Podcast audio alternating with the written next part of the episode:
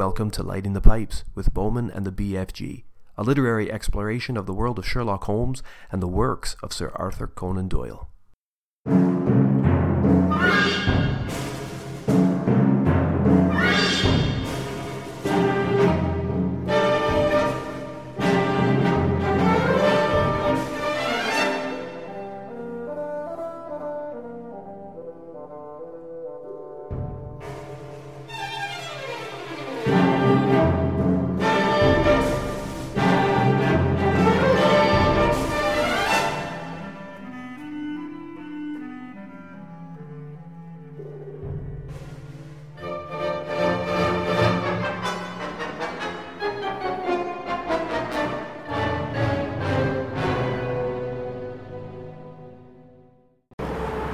Hello and welcome to Lighting the Pipes, episode nineteen, coming at you live from Kanata, Ontario. Yes, it's Bowman and the B F G back together, in woo! person, in woo! person, after, how long has it been? Three and a half years, I three guess. Three and a half years, yeah, yeah since you came up, years. Yep. And here we are doing our nineteenth installment of Lighting the Pipes. Today is going to be a little bit different, though. Uh, Josh, explain how. Well, we are sitting here at the Um Airbnb house that Scott has rented for his for his family, and uh, I'm just up here for the day. Uh, going to have a little bit of uh, tournament of Risk this evening with some old friends. And, mm-hmm. um, so, so it was a long, it's a tradition that we've long been been doing, um, and yeah, we're just here up by by the pool, um, kind of like in a tiki bar shaded area. Pretty neat. Got the it pool. Is. Yeah, I'm feeling the Jimmy Buffett vibes. Jimmy Buffett vibe, nice. Mm-hmm. So we're escaping, I guess you could say? Yeah, I think you could say that, yes. We have a clock uh, just off to the left here with uh, fives all around in the twenty-four position and somewhere in the middle with a beer, meaning it's five o'clock somewhere all the time. And you have that sign there, too. It's five o'clock somewhere. That's right. This is definitely Jimmy Buffett, Alan Jackson vibes. Oh, absolutely. Mm-hmm. I, I like your tiki... Uh, your tiki... My tiki cup? Your uh-huh. Easter Island, yeah, tiki cup, yeah. It's pretty cool. Um, it's. I, I think the word would be uh, camp. Is that right? Uh, kitsch. kitsch. Kitsch. That's the one I was looking Very for. Very kitsch. kitschy. Yeah, not yeah. camp. Very kitschy. Mm-hmm. Very it's kitschy. Great, though. It's good. I was hoping to see Elvis show up and start singing at some point. I like a bit of kitsch. Yeah. Um, I do like a bit of kitsch. And you're rocking a, a rattler there? Rocking a rattler, yeah. Uh, it's still early morning, so I thought it may be best to avoid the hard liquor. Yeah, although I'm going with a uh, shock top, which in here in North America is sort of like, um, it's a citrusy white. Yeah, and I'm having a, a terrible Bud Light Rattler. I wouldn't recommend them. Not the best of Rattlers. No, but they're in the pool fridge, and I think it's necessary when in Rome, or when in Kanata to well, Dunrobin actually. Dunrobin, which is like a little little suburb. Well, it's a little township outside of Kanata, but yeah. it's but it's kind of considered. It's basically part of Kanata. Kanata. Yeah, it's basically yeah, Kanata. Basically, Kanata, right? Yeah. So yeah, so we're just here um, out by the pool, shaded, and nicely shaded, but you know, sitting together. Mm-hmm. And episode, episode nineteen is going to be a little different because we got two stories to go through today. We're going to start the Casebook of Sherlock Holmes, which is the last collection of stories that Doyle wrote on the character. We're going to start by looking at The Illustrious Client and then The Blanched Soldier. But unlike all of our other episodes, we are recording this together, uh, not distanced by an ocean, and we don't have as many detailed notes as we normally would, and that was quite deliberate, wasn't it? Deliberate, and also, um, I would think also just symptomatic of the situation is that not only, I mean, Scott is visiting us for the, for the you know, visiting his family, including myself, you know, for the month and whatnot, um, introducing everyone to his lovely little daughter, Rosanna, but I'm also moving um, to an apartment, uh, to, to a new apartment on the weekend, so Uh, I haven't really had a lot of time to be as judicious in my note-taking in this case. Mm-hmm. So I've my homework is I've read the two stories, and our pipes will be very improv, I think, today. Well, at least on my side. You yeah. got some good notes there. I got some good notes because I managed to read The Illustrious Client and do a proper annotated look at it uh, before I left. But I've only read The Blanched Soldier and done a little bit of work on that on the plane. And I didn't bring my Klinger edition with me because the thing is like, you know, forty kilograms. Yeah. Uh, and that would have added quite a bit to my, my luggage allowance. And yeah, traveling with a kid and a wife, you know. Paid a bit more for that one, that's for sure. A little bit. So Beyond that, uh, we're also going to have a bit of fun, aren't we? Yeah. When we finish talking about the stories, we're going to uh, do something a little bit different, maybe uh, some spin-off chats, some fun, um, what, prospective or fantasy Holmes-type chat stuff. Yeah, it'll, it'll be very off-the-cuff, I think, would be the best way to describe it. It will. And I think it's really it's fitting for, I think, for the beginning of the Casebook of Sherlock Holmes, because I think here we have the beginning of the most, I guess, ironic kind of presentation, or no, maybe unironic presentation of Sherlock Holmes we've seen so far. We have, we begin with the preface from Sir Arthur Conan Doyle himself, and it, it's very self-deprecating, and at the same time, it, it has that doesn't it have that feel like Jane, like William Shatner tell, telling the fanboys to get a life? Doesn't doesn't it have that kind of air to it? It does, yeah, it does kind of have that. And then we have the first story is it just is, is in the standard Sherlock Holmes fair Watson narration telling the story of the investigation. Then the second t- tale about to end, we'll, we'll get into actually is narrated by Sherlock Holmes himself, mm-hmm. trying to do the formula that Watson um, has been known for for all these stories that we've done. So I think it's I think in fact this collection is off the cuff. So starting it off the cuff, I think is is a good way to begin the beginning of the end, I guess, of our um, Sherlock Holmes analysis. Mm-hmm. And it's been a long trip, man. It's been a long, long trip. We've been doing this since February of two thousand seventeen. That is intense. As soon as we finished our Bond series, yeah. Well, we're getting to that stage, though, with only a few episodes left, where we're going to start teasing about what we got coming up. And you'll be settled in a new place. I'll be back in Scotland, uh, away at work, and we'll be in a better position maybe to share some of that info with our listeners. Yeah, I'll have definitely more opportunity to do podcasts off the cuff more so. Um, due to the fact that I'll, you know, I'll be in, I'll have my own, I'll have a lot more privacy to myself, so I'll be able to do these podcasts not at a more convenient times than than than, than normal. Mm. Um, we don't have to always make a schedule for Saturday mornings between the two of us, yeah, or Saturday afternoons in your case. Mm-hmm. But we got a couple of good plans. We got uh, ideas for what series kind of we want we want to share, we want to do together, we yeah. want to explore into. Uh, you know, of course, this whole thing is about touching on our interests and doing new things and. I think we found a good good balance here with this Holmes, and I just like to reassert something, you know. Or before before we started this, I'd never read a single Sherlock Holmes story, and it was your suggestion during our Fleming retrospective and all of his books that we were to go on and kind of look at a literary ancestor of Holmes, sorry, a, a Bond, a Bond, yes, being Holmes, and also a little bit of my own shame as an English teacher never having read a Holmes story. Uh, I think I'm atoning for that. Yeah, I think you are. And I, he just posted me a couple of weeks ago uh, uh, some pictures on Messenger of for his English classroom in Dumfries. He has he's going to have the kids learn uh, for the curriculum uh, the adventures of Sherlock Holmes. That's right. I've decided to teach the adventures, uh, having gone through with you. Question. Yeah. Why the adventures? Why not Hound of the Baskervilles? Why not the study in Scarlet? Good point. Um, well, in the Scottish curriculum, given the level of the class, like they'll, they're going to have to do a Scottish text, right? Yes. That's part of what they have to study. And then there's other texts that teachers can do. So Arthur so, Conan Doyle fills yeah. that. Well, no, he doesn't, actually, because yeah. Arthur Conan Doyle is not on the Scottish... He's not on the, the set text list. Like, basically, all teachers have to select from a set of, you know... Interesting. Here, here's what you have to do. Like, here's what we deem appropriate to teach. You must teach one of these. Either one of the selection of plays, one of the selection of novels, one of the selection of short stories, or one of the selection of poetry. And I'm sharing the class with uh, another teacher who's deciding to maybe do a novel.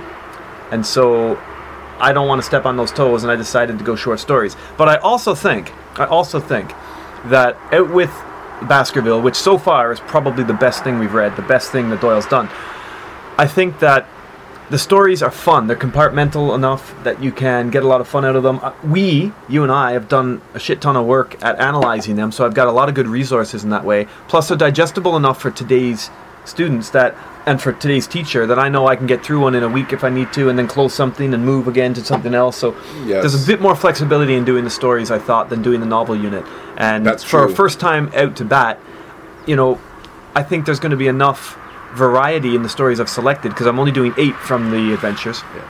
And so Study in Scarlet yeah. is kind of dry in many it ways. Is. It is, yeah. And for some kids, I guess even, it depends on the kids and the diversity of, of, their, of their interests in the classroom.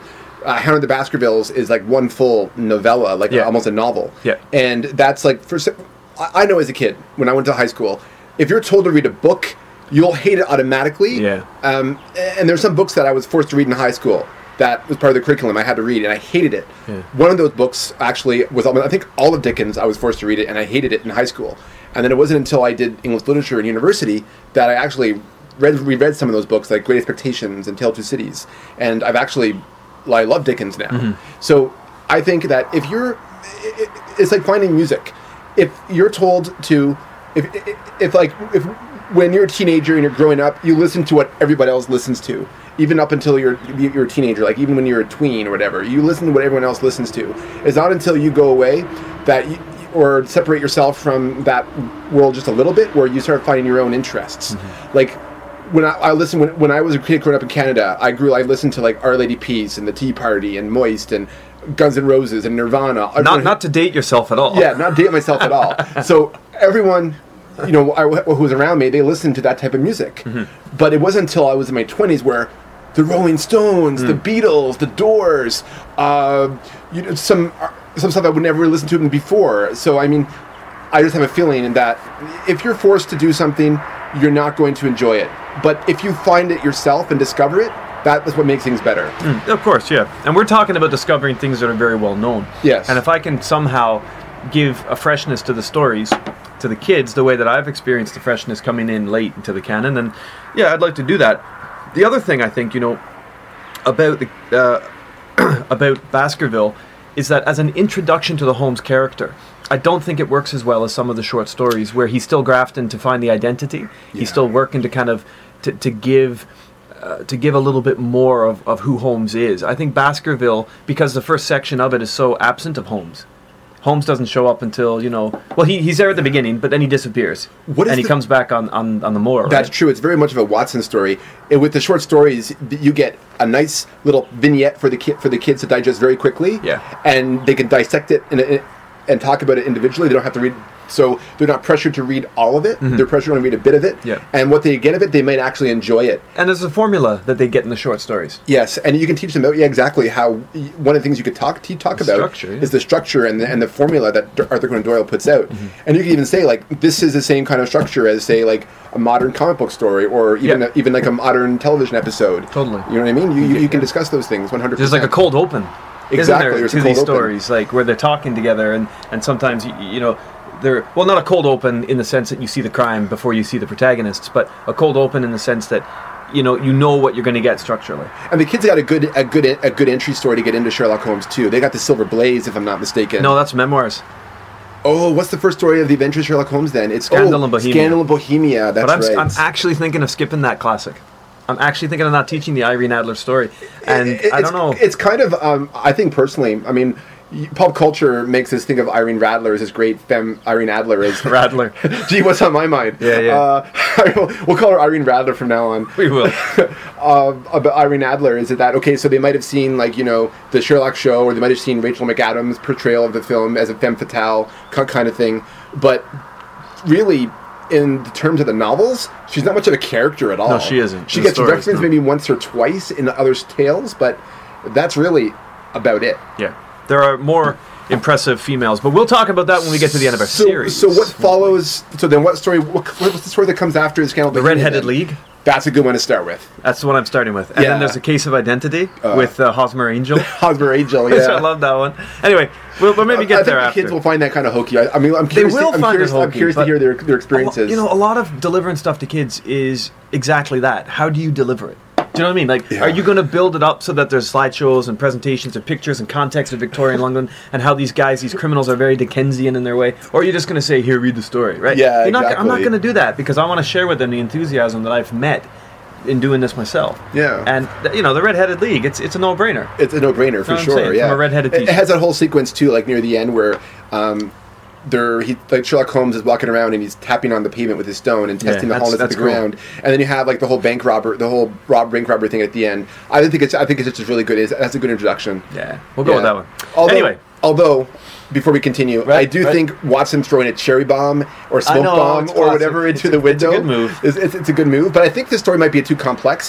What you could do is maybe go back to, to tell the kids that they want for extra credit or something. Yeah. They could read that yeah. story. Yeah. Oh, yeah, of course. And yeah. I will explain to them, you know, I'm, yeah. I'm picking what I think will be I- interesting for them as beginners. But what you could do, too, is have an extra assignment. It's like watch uh, the Robert, the, um, the the the Guy Ritchie Sherlock Holmes, which, which is about Irene Adler, and... Can, can, and then have do a do, do a adaptation comparison or something for yeah I could uh, do that for that too or, yeah yeah I could um, or or not, not I actually it would probably just be better a Scandal in Belgravia the the B B C the, the one Sherlock one yeah there will be a lot of Sherlockians I'm sure yeah. who are disagreeing with my decision not to teach the first story from the first collection, but you know they don't teach the kids that I teach, and they don't have to get them you know they don't have to understand the challenges yeah. of working with teens, and I don't think there's enough excitement. Yeah. Well, to quote censored CeeLo Green on the radio, they can go forget themselves. That's right. Yeah, forget you. Okay, here we are, The Adventure of the Illustrious Client. Let's crack open the casebook here. This story was published in two parts in The Strand, February and March of nineteen twenty-five, but it debuted in America first at uh, the eighth of November, my notes tell me here, nineteen twenty-four, so a couple of months before, in Collier's Weekly Magazine. Okay. And it offers a few highlights, canonically speaking. But we will we'll get there. Hmm. Can you guess what those highlights are for, for the folks playing the home game? We'll give you a second.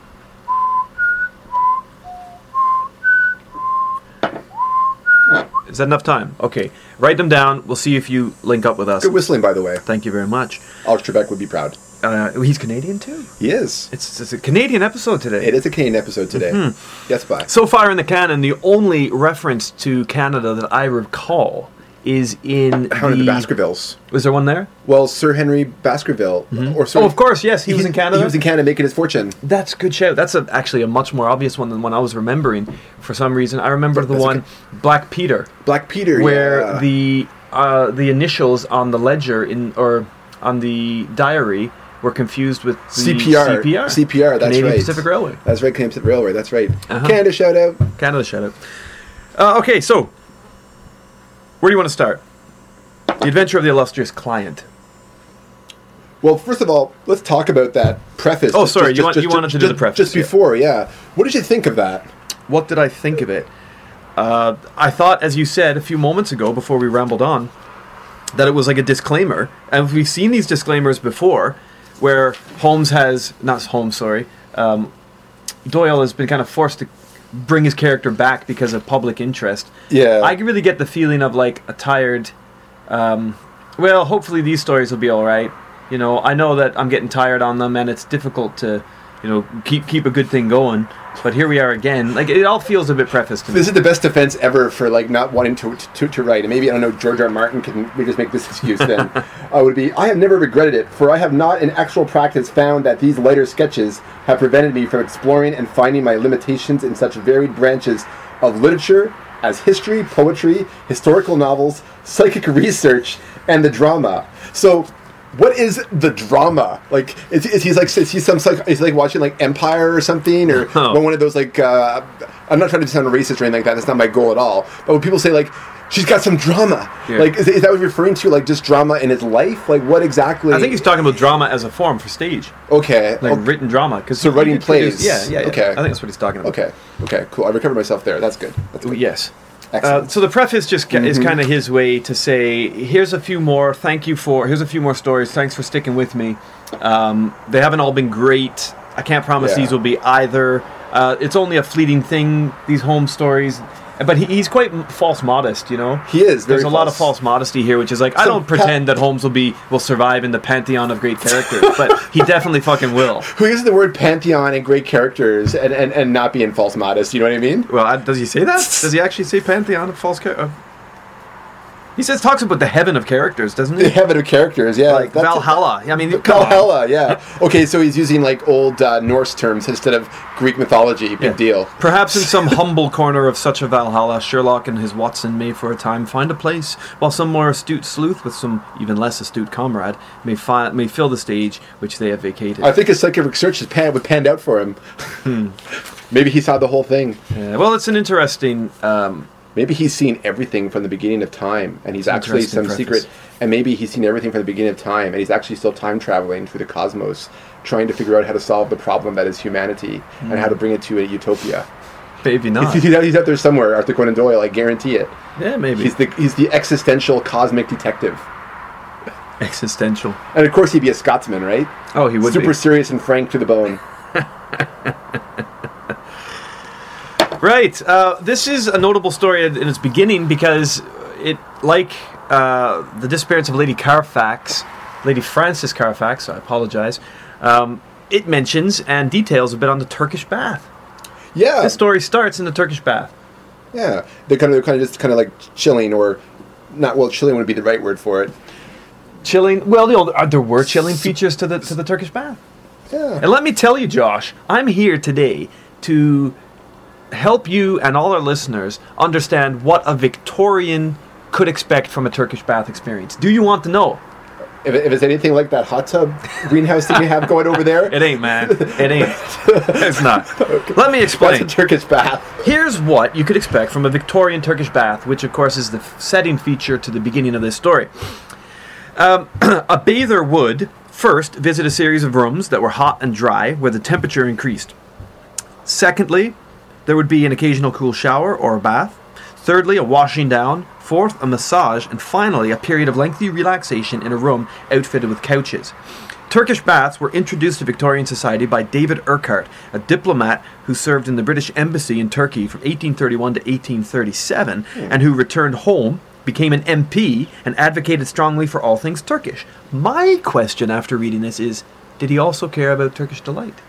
What do you think? Turkish Delight. Did he offer his M P friends and oh, the other yeah. side of the floor boxes of Turkish Delight in an effort to seduce or influence them towards Turkish matters? Yeah, wasn't Turkish Delight like a, you said like a snuff or something? Turkish Delight or was not a snuff. It's no. Like, it's like a t- tobacco? No, Turkish Delight, man. It's that jelly kind of uh, powdered sugar-covered jelly yeah. that's like a, it's like a soft gelatin jujube type thing. Okay. You never had Turkish Delight? I, I don't... I Some might, places cover it with chocolate, it. But the traditional Turkish delight is like lemon or rose or strawberry flavor. I don't know about strawberries, probably not traditional. Pistachio or something.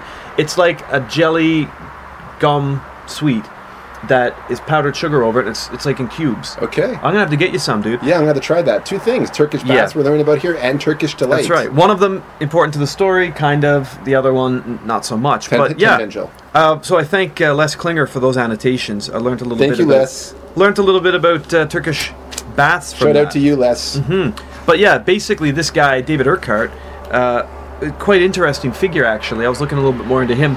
But he, in his time in Turkey, basically fell in love with the whole society and wanted to bring some of it back. And you get that whole, that Victorian sort of uh, melting pot thing, you know, where like, yeah, bring it on in, you know, bring yeah. it on in and become part of this. And he managed through Parliament and through, I guess, just being quite a an influential social figure to make Turkish baths to help make them part of a, a known uh, relaxation, entertainment type thing in, in society. These type of things, I think, would would, would go towards London becoming a much more, as you, you mentioned, melting pot, but yeah. a much more cosmopolitan kind of city that was near the end of the nineteenth century. Mm-hmm. Yeah, as opposed sure. to like the more regimented Dickensian nightmare that it was during the Industrial Revolution. Yeah. We're kind of moving from that phase, right? Totally.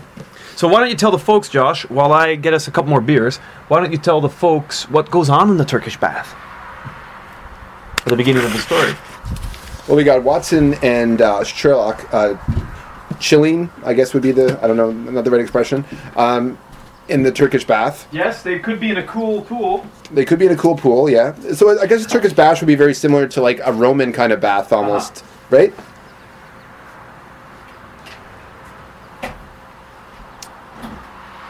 That's where Holmes gives him the the case info.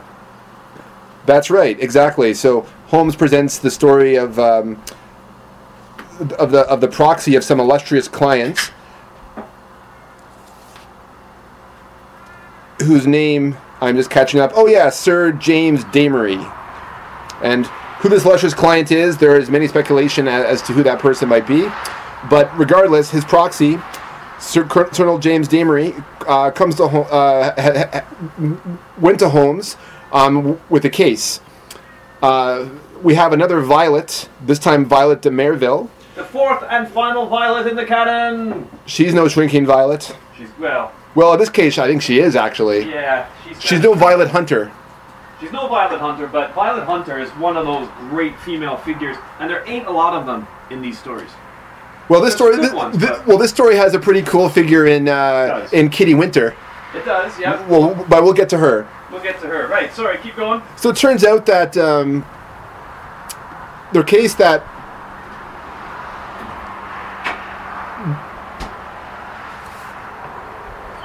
yeah, sorry, the case that uh, James Damery brings to Holmes is that Violet de Merville, the daughter of Colonel de Merville, um, is besotted with one Austrian baron named El- Elberhard Gruner? Yeah. Is that how you pronounce his first name? Elberhard? I think so. Elberhard, yeah. Now, the thing is, is that both Holmes and um, Damery know that this Gruner is responsible for the murder of his of his ex-wife, mm. or, or of his previous wife, I, I, of his late wife, I guess you could say in this case here. Um, but he's one of those people who seems to get away with the crime, and he basically is one of those guys that just says people are are persecuting me and they think I killed my wife when I really didn't, and he has enough influence and muscle to in, to make people, well, the, the, I guess the people who are easy to be um, manipulated, that this is the case. But Holmes and um, Damery are well aware, and I guess he's a luxury client, that this guy Gruner is quite a piece of work, and now he has his sets on. Now he has his sights set on this Violet uh, de Merville, who, um, as a very strong, willful woman, uh, is unable to uh, see, I guess, for her own pride, that this might be uh, not a great guy, and she cho- and she chooses to, I guess, believe in her own self and see that this man is a good man. There yeah, are she does. She says, doesn't she, at one point in the story that, like that classic. I've got it written down here too. Like that, that sort of classic stereotype of uh, what you get with like women who like the bad boys, right? Like, oh, yes. I can fix him. I can fix I can him. Fix him. Yeah, that's that right. Kind of, in her interview with Holmes, she says something really naff like that, uh, and I did make a note of it. Um, and Holmes isn't particularly nice about women in this story either. We've we've seen this before, haven't we? I think, many ways. This this is my interpretation of Holmes. I think this goes into, you know, if and we're, if we're to like metaphorically light our pipes here. I would say in the term in the, in the interpretation of the principles part of our pipes. Yeah. Um, yeah. Pipes, of course, is our acronym for those who uh, are just tuning in now. I feel sorry for you if you're just tuning in now. Yes, much very much so. You must be very very confused. Very very disappointed yes. thus far. Pipes? What are they talking about? Yeah. The plumbing or something? I don't know. So as you know, Sherlock Holmes smokes a pipe. Mm-hmm. Watson sometimes too. That was a thing Englishmen did. Hobbits do it. You know. They do. They, they, they did. They do.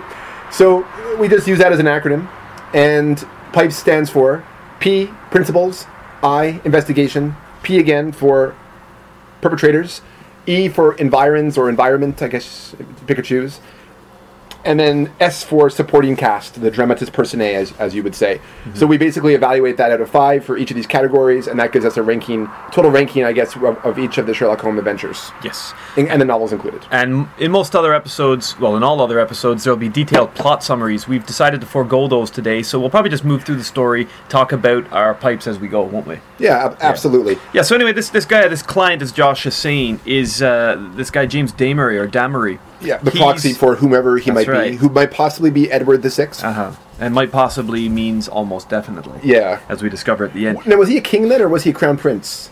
I think he was a king then. Okay, because it must have been after Victoria died, right? That's at right, the time, yeah. nineteen oh two, yeah. yeah. Well, yeah, that's right, nineteen oh two in the story. This is nineteen oh two story, isn't it? Mm-hmm. Yeah. Mm-hmm. Uh, he is a very dapper, very impressive guy. He generates, when he walks into the room, like we've seen in other clients of Holmes, he does generate a certain ambiance, a certain, you know, regale Yes, that's the right word. Yes, a, a very atmosphere, a very kind of uh, hoity-toity, but not, but with dignified, but dignified. Yes, he's dignified, and you know he doesn't come across as like an asshole, does he? At the beginning, and, and, and he's very discreet. I really liked his reaction to when Holmes, when he refused to give the name of his client, and Holmes does his usual, "Oh, you're not giving me everything. Tell me all the details. Fuck this. Yeah. I, I'm, I'm, I'm out of here." Yeah. That's Holmes' usual reaction, right? It is. And the way that he responds, I think, impresses Holmes because, well, I under, you know, like, well, that's unfortunate, you know what I mean? And this is not, but I have, I, I made a promise. Mm-hmm. And I, I think automatically by doing that, like I made a promise, he didn't make it about st- annoying politics that gets in the way. Mm-hmm. I think he personalized it and he made a promise that he would not reveal that name. And I think that kind of, I, I think, not impressed Holmes, but I think it, Yeah, and I think, impre- I think yeah, that might I think have impressed Holmes. He, it kind of maybe put him off his guard a bit. Like Holmes says, uh, I'm sorry, I'm accustomed to have mystery at one end of my cases, but to have it at both ends is too confusing. I fear, Saint Sir James, that I must decline to act. Our visitor was greatly disturbed, his large, sensitive face darkened with emotion and disappointment. You hardly realize the effect of your own action, Mister Holmes. You place me in a most serious dilemma, for I'm perfectly certain that you would be proud to take over the case if I could give you the facts, and yet a promise forbids me from revealing them all. Okay. He appealed to his vanity, too. You'd be proud to take over this case. Case. Yeah. You want this case. This will be good for you. I know that you would like this. But then he does something else, which is quite clever. He says, may I at least lay all that I can before you? So he hopes then that by... He, challenge, he challenges him. He yeah. taunts him. He'll get, and then Holmes him, takes yeah. the bait because, you know, why not? mm-hmm, mm-hmm. Well, anyway, uh, he says... Uh, I apologize if you've already stepped on this step. That's okay. I was over there. Steps will be stepped on. Yeah. Sorry, feet will be stepped on. Feet will be stepped on. But he, he did, um, he explains that he's acting on the behalf of, as you said, an illustrious client mm-hmm. who wants to intercede in a marriage of Violet de Merville with this Baron this Gruner. Baron Gruner Mofo. Because the illustrious client is good friends with General de Merville, who is, you know, a, an also... notable, reputable figure, yes, who would kind of like to stay out of it, and so it, it's it's quite complex. De Merville of the Khyber fame, the Khyber so fame, that automatically yeah. connects him to Afghanistan. That's right. So that that also brings a Watson connection in there too, and Watson to go to the to my rather. I, I think I gave this. I think I feel that the principles in this story is probably the strong one of the strongest parts of it. Uh-huh. I think Watson gets a good he gets he gets a good bit in here too. He does. He does get. And a I good think that's a good here. introduction to to Watson in the story. Is that this guy? Mayor de Merville is from the same, probably the same, could be the same unit or same company as Watson was part of. Yeah, yeah, sure. Khyber Pass, right? Mm-hmm, mm-hmm. Khyber um, Pass, interestingly enough, just to, is one of those places, like Afghanistan is the farthest that most uh, imperialist armies have ever reached. Alexander the Great uh, would not go through the Khyber Pass.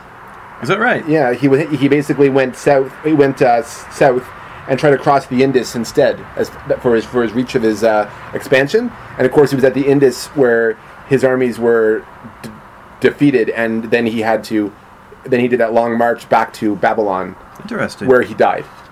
I didn't know that. Yeah.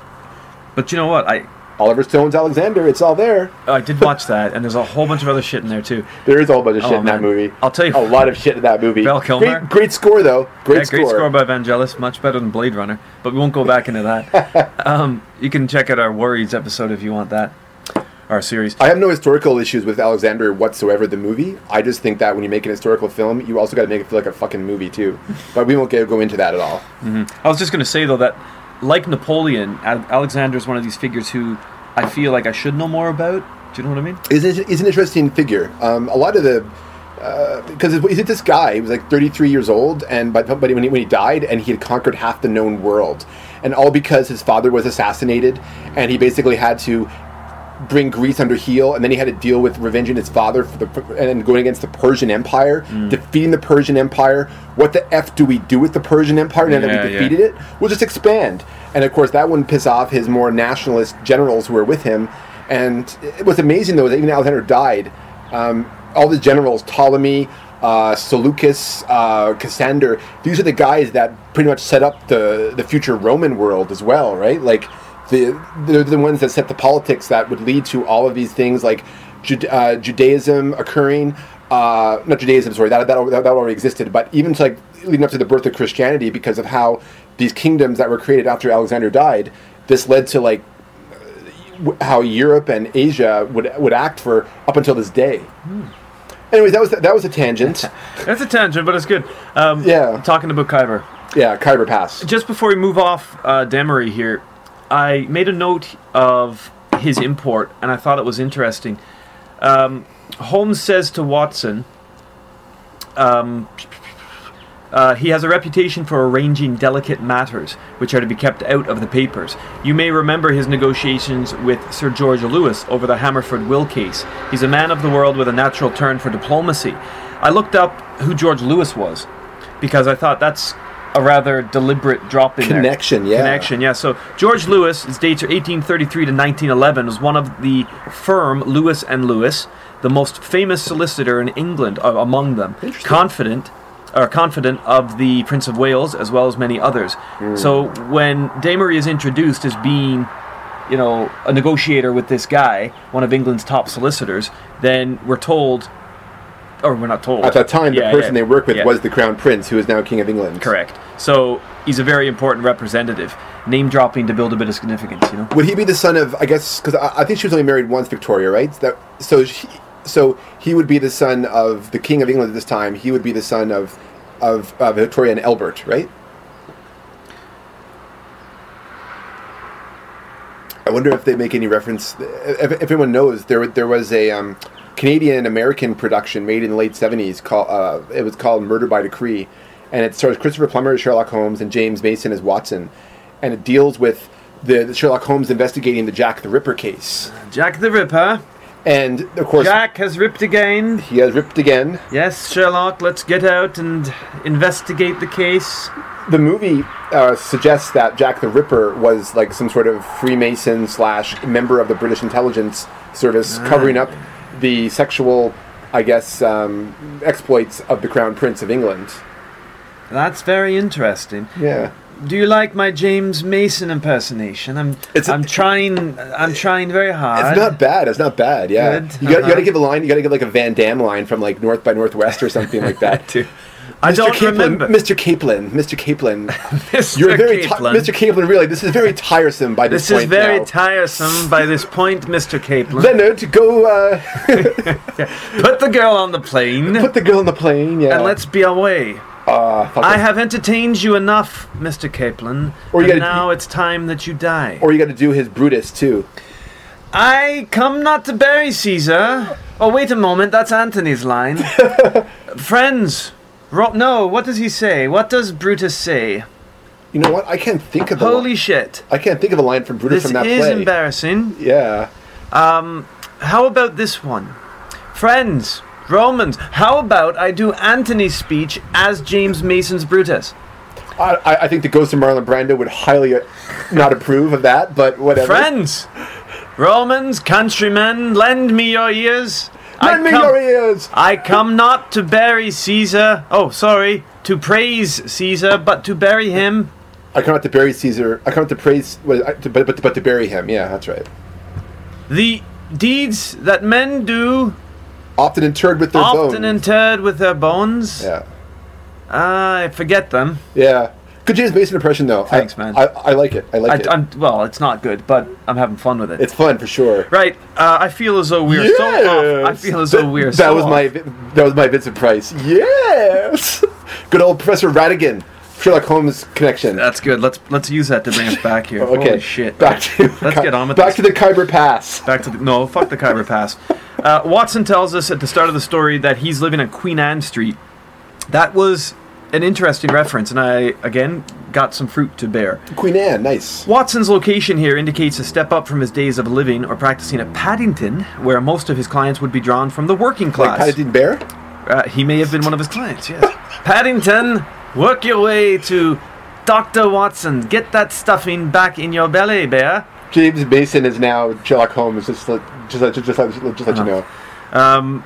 Yeah, Queen Anne Street was located in the Cavendish Square neighborhood of of medical establishments. So you think about the resident patient, the Devil's Foot.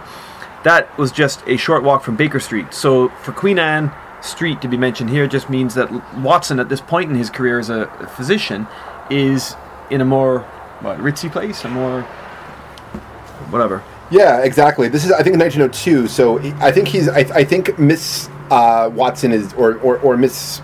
What was her last name again?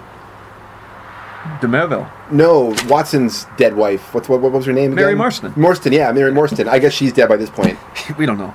She doesn't matter. Unlike the last story, unlike, unlike the next story, which is when, when Watson abandoned me. yeah. yeah, yeah, that was class. Uh, the biggest, the biggest shout out that Mary Morstan gets is when, like, after their marriage, is when. Well, there's two. There's ones where Holmes, I don't remember the story, but Holmes rocks up to Watson's house and basically, with his wife asleep up in bed, he just takes Watson away. Yeah. The other one is where, in it's in uh, The Crooked Man, where he tells Watson, oh, I know you're here to do something for one of your wife's friends, but just send her a telegram and tell her you're away with me. And you won't be returning. And so he does. Yeah. He's such a ponce. Right, anyway. Um... So let's just finish a, a quick plot summary. A quick plot summary. So what happens then is that, um, so yeah, we know that this Baron Gruner, this uh, guy is going after Violet de Merville. He wants her fortune. We know that he killed his ex-wife, or Holmes, and uh, Damery know that he did anyways. Yep. Um, so they're trying, so basically we know that this willful woman is, is she hypnotized? Is she just besotted? Is she just is she trying to fix one of the bad boys? Is she just stubborn that way? Which you got to kind of, like, I guess, appreciate her loyalty in that kind of fashion. Sure, yeah. But regardless, this she's, she's with the bad. She's with this bad, bad dude, mm-hmm. and the whole point is for the case is for Sherlock Holmes to get her from this man's clutches, and uh, possibly lead up to the prosecution of the said villain. Mm-hmm. Yes, and the proce- uh, and, and trapping the villain is really clever in this story. Very good. Yeah, uh, we actually have Watson's literal agency. Vitriol being used. That's right. In this, yep. in this story, literal vitriol. Yeah, and we see Watson very involved, which is great because we've we've been kind of harping yeah. for a few books, maybe now a few books even. Yeah, that Watson's role is so on and off again. It, there's just no consistency in how Doyle's using him beyond the narration feature. Yeah. I, I do like. I want to point out. I think for the this goes towards the pipes for the principles here. Yep. For the Sherlock Holmes part of the principles, I really feel that we're talking about Sherlock Holmes not liking women. I think he knows this about him, about himself, and I think he's ashamed of that in his own kind of way. Yeah. Um. And, and I think because he's a good, in, in deep down, he's a good, he's a good man and whatnot. He feel, probably feels that way. So I feel like him taking such um, passion to bringing down like a misogynist piece of shit like. Uh, Gruner. And he really is. Gruner. Oh man, he's it's one a, of the best. I think villains, it's a bit of uh, yeah, definitely. Um, it, it's. It, I think he's basically the perfection of the kind of character that Sherlock, that Arthur Conan Doyle has been trying to try, uh, trying to try, trying to to show us, because there's a lot of affectations that Gruner is given in this storyline that make him much more human. I hate to use that word. I understand, but yeah. believable as a as a as a, as a character yeah. as a character in this story, which works mm-hmm. so well. Yeah. Which is why the solution to his Um, uh, I guess his g- g- getting his just desserts, so to speak, is quite innovative uh, compared to the previous stories that we dealt with. Mm-hmm. It's very human. Um, You're smacking the book pretty I, hard. I am, dude. yeah, I am. Let me get your cushion here. You can smack some. I'm like freaking. Uh, I don't know, like like uh, I'm like a freaking. Uh, you're like a Tory. You're like a Whig. Uh, in, in Parliament, like, like a Whig, yeah, or I'm, I'm like John Knox, you know, like telling Mary Queen of Scots that she's no good, she's a woman, and all this kind of stuff. I'm, ta- I guess the, the ghost of Bru- Gruner is like inhabiting me or something like that. I don't yeah, know. Yeah. I'm just really intense on my pulpit right now. But your point is a good one. It, it is. is, and I think we have to pick up on that a little bit later. But because the spell that this guy has, this this Gruner, man, he's. He, it's almost described as hypnotism, isn't it? It is. Because he does have a background in hypnosis. But he says so, it's his charm. Yeah, he says it's his charm. Yeah. But when Violet is described to us during the interview with Holmes, she is, like many of the characters, uh, described does as... Does Watson notice her? Does oh, he does. Yeah, of course he does. Um, I think Watson would be blown away by, like, one of the lad mags you guys have in the U K or the ones we have in the U S A. He would just be totally, like, blown away. What would he do with a lad's mag? What would he do with, like, Maxim or something? I'll be in the water closet, Sherlock. yeah, yeah. Uh, right, so Holmes goes and he marry. Uh, he sorry, he interviews the Baron first, where he basically gets the a lot of passive-aggressive threats and stuff like that, and, you know... Um, And the Baron admits, though, to hypnosis as being an influence. You've heard of the post-hypnotic suggestion, Mister Holmes? Well, you will see how it works, for a man of personality can use hypnotism without any vulgar passes or tomfoolery. So she is ready for you, and I have no doubt would give you an appointment, for she is quite amenable to her father's will, save only in the one little matter, that being of marriage. So it's almost like... Confidence bastard, isn't he? Yeah, like Smug. He's prepared her for... you know, not being bothered by any sort of interview. And this is what I think really makes this villain stand out, I think, is because this is a very realistic type of individual. Modern. Like, Like Mom. I have like I have family I have a family member right now who is like under the unfortunate thrall of a boyfriend and of a boyfriend like in this kind of not this particular type of manner but in this type of and, but very similar I guess in circumstances. A manipulative feature. Manipulative feature and he's making her believe everything against her own family and, and, and whatnot, and it's a really kind of frustrating scenario, but these people do exist, and I think this is why Gruner to me stands out as one of the best villains is I'm like, yeah, there's dastardly shit going on with the other villains, and they're over-the-top misogynists, and or they're just really creepy individuals who don't give a crap, who shock us by how they treat their children, yeah. and lock them up in rooms and stuff yeah. like that, or want to steal their fortunes, or kill their nieces for their money. There's pieces of crap like that in these stories, but this guy, though, this guy is just... Uh, this guy's just... There's just some, such a modern context of this guy. It's almost like uh, Arthur Conan Doyle was also investigating, I think, the criminal mind and probably even early types of profiling. Now, I'm not talking about, like, yeah. the F B I profiling we get, like, in, in the way, way future, you know, but I'm, I'm more referring to just in terms of how individuals act. It seems like he's speaking from experience, um, Arthur Conan Doyle, when, he, when he's creating this character, that he's seen people like this take advantage of, of, of women. Yeah, that's a good point, and I, I think you're right. And plus, the fact that he also murdered his previous wife. That's what gives Holmes the... I don't know if this is a moral high ground. I mean, of course it's a moral high ground, but see, Watson does ask a reasonable question. He's like, well, so what? Doesn't like, must you interfere? Does it really matter if he marries this girl? So the guy's a creep, like you're saying. There's millions of creeps yeah, out Watson, there. To What's that, the big that's deal, very right? unchivalric of Watson. It is, but at the same time, like, it's also very Holmes reminds him, well, considering that he undoubtedly murdered his last wife, I should say it mattered very much. Yes. Besides the client, you know, I mean, like... Besides the client, yeah, Holmes has to bring it down to... Yeah, something pra- that... To pragmatic, to pragma- yeah. the pragmatic sense. But there is that moral compass in his character in yeah. this story that we've seen before. Like, you were you were touching on earlier in your chat, like, he is rotten enough for this to be deserving. Let's just wrap this guy up. Yeah. Plus, he likes a good challenge. He has a good challenge, and he's smug as hell with Sherlock Holmes. Mm-hmm. Well, he never he never saw Katie Winter coming, that's all I have to say. No. So, no, so no. moving forward, in order to get the dirt on this on this guy um, uh, Gruner, Holmes gets goes to an old underworld liaison, Shinwell Johnson, is it? Shinwell Johnson. Uh, what have I got here? Yeah, I think it is. Yeah. yeah. So basically, this guy Sherlock Holmes busted this guy for some. I don't think it was. I don't think it was like a capital crime, but it was just some kind of mis. It was kind of. It was like shady shit, regardless. And, yeah, and Watson says that I've not had on occasion to men- I've not had occasion to mention Shinwell Johnson in these memoirs because I've seldom drawn my cases from the latter phases of my friend's career. Or he was just created for this story. Yes, but that's fine. Yeah. You know, I don't mind that. I don't it, mind. That's a, a disclaimer. It's a believable retro con yeah. retcon yes. because yeah, retcon. Yeah. During the first years of the century, he became a valuable assistant. Johnson, I grieve to say, made his name first as a very dangerous villain and served two terms at Parkhurst. Finally, he repented and allied himself to Holmes, acting as his agent in the huge criminal underworld of London and obtaining information which often proved to be of vital pr- importance. I'm delighted that he's in the story. I'm saddened that he wasn't created sooner because he beats the shit, in my opinion, he beats the pulp out of any of the the little ratty boys that are running around supposedly doing great work. Yeah, well, they were in, like, it's like Irene Adler, right? Like, yeah. the legend lives on, but they're yeah. only in two stories. Yeah. Who cares? You know, Billy the house guy is in more stories than the Baker Street on re- regulars. This guy, Shinwell Johnson, is, is is legitimately cool. He's got legitimate stage time. Yeah. We see him, or screen time, sorry, page time. Page time. He's there. His personality comes through a bit. Like, he's not just, like, he's he's a cool character. And, of course, I'm sad that he wasn't in earlier stories because he could have been a really cool creating, ca- a recurring guy like X or something, you know, in the yeah, X-Files yeah, or something. Yeah, exactly. But he is Marita here, Coravidius. And I think we got to be happy for that. Yeah, because he's sure. good. But anyway, yeah. So he, so he rocks up, as you're saying, to dig up the dirt, and he uses a girl by the name of Kitty to help him. Kitty John, Kitty Winter, sorry. Kitty Winter. So lady, so lady, so uh, Miss K- Kitty Winter was a previous uh, conquest of Gruner. And we learn that he has many conquests, and he actually, in perfect modern serial killer fashion, he has a diary of yeah, all of his conquests. There's definitely pathology about him. Oh, for sure.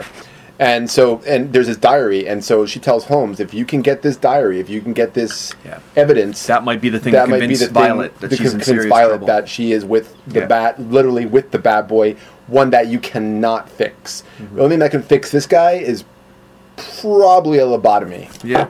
Well. Yeah. For the, in, in, in those terms, and, and how they ran asylums back then, anyways. Mm-hmm, mm-hmm. Um, the the story progresses, obviously, um, with Kitty going with Holmes to interview Violet. And although it gets a little bit tense, she doesn't back down, does she? She doesn't back down, no. She she holds her guard, and she believes in her husband. And even their less, even like the famous Sherlock Holmes on the case, trying to convince her against it, does not dissuade her whatsoever. And Kitty is a cool, cool character. She's got sass, man. Like she says yeah. to Holmes, like, I don't want any money. I'm not interested in being rewarded. I just want my foot in this guy's face in the mud. I picture, like, someone, like, I don't know, like Helena Bonham Carter or someone in that role, you know? Like, just, yeah. like, with her all frizzy face or, or I don't know, not, no, not, not, not um, Helena Bonham Carter. She's too, too, she's too weird. Something like, I don't know. Anyways, I'm just, uh, she, she, she, she's, like, your typical, uh... Because I guess in her case, because of the way that he treated her and brought her down, I'm assuming at this point that Kitty is some sort of, like, Uh, prostitute? Or yeah, well, that's certainly what it's hinted at. In the Granada production, the Jeremy Brett production of this uh, this story, she does indeed look that way. She looks like, not look, sorry, she appears, and from the thing she says, uh, because it's not verbatim, it's like she is a, a member of that kind of lower class, right? The uh, a working girl, Fun but fact. Isn't happy to be one. That's yeah. That's she's a working girl, but she, she but she's reduced to that position because yeah. she's done that to survive to get where she is. Mm-hmm. So that's that's kind of her coping um, mechanism, I suppose, in this whole scenario to keep to keep going. I guess you could say. What was your fun fact? Oh, my fun fact. Do you know what well, interesting fact about Granada Studios? Do you know where Gr- Granada Studios what it was? Granada, is? I do not know. Manchester. Is that right? Manchester. It's a Manchester-based studio, so cool. A lot of the Granada sh- Granada stuff was filmed in Manchester. Or yeah, I mean the yeah. stage stuff. Yeah, yeah, well, yeah, yeah. The soundstage stuff was in was in Manchester. Cool. Yeah. Um, well, Holmes gets beat up, doesn't he? Yeah. And then he milks it in the press, not for the first time. Now, remember earlier in this, one thing we didn't mention though is that when Holmes has his confront confrontation with the first confrontation yeah, he encounters, yeah. he's threatened by oh, I knew this policeman from France who. Um, mysteriously got beaten up by a bunch of thugs afterwards, yeah. beaten near death or something like and that. And apparently he used the Apache Indians to kill Apache Indians well. Who were kind of like uh, like mercenaries, I guess, like Blackwater, like mercenary or something you can hire at the time period. That was pretty badass. Like get the Apache warriors. This is this is this was this actually happened, or is this more of like Arthur Conan Doyle's American Americana once again yeah. inserting itself into the narrative? Like yeah. were they actually Apache warriors? I know when I saw like that the recent um, I was kind of surprised in the recent um, the Wonder Woman film one of the members of the troop with Steve Trevor in World War One was actually an Apache warrior or something like that uh-huh. who was part of the team, so I'm wondering I'm actually curious now since Arthur Conan Doyle has showed it were there was it prevalent to have like Native American Indians like leaving America like the, their homeland in America and actually going to Europe for mercenary work? I think so. Was this a thing? Like did they have basically like um Uh, like guys like I don't know West Studi like in La- like from Last of the Mohicans like Magua you know like going around and doing these kind of work when, when all this is you know they can't attack other Indian tribes now because other nor- North uh, Native American tribes Aboriginal tribes because the colonial powers are now you know in some kind of détente so to speak mm-hmm. so I don't know like were, were there were, were the more kind of malicious um members of these tribes were they forced to get work outside of the country? Uh, I'm really curious to look that up if there actually was a prep, like yeah, if they were like mercenaries. Yeah, c- kind of like how like um, Roman emperors had like Germans as Praetorian guards that like towards the end of the empire. Mm-hmm. Yeah, hired help. Well, uh, okay, we've covered almost everything in the plot apart from the denouement, which is where Holmes randomly and I love the line. It's so cool.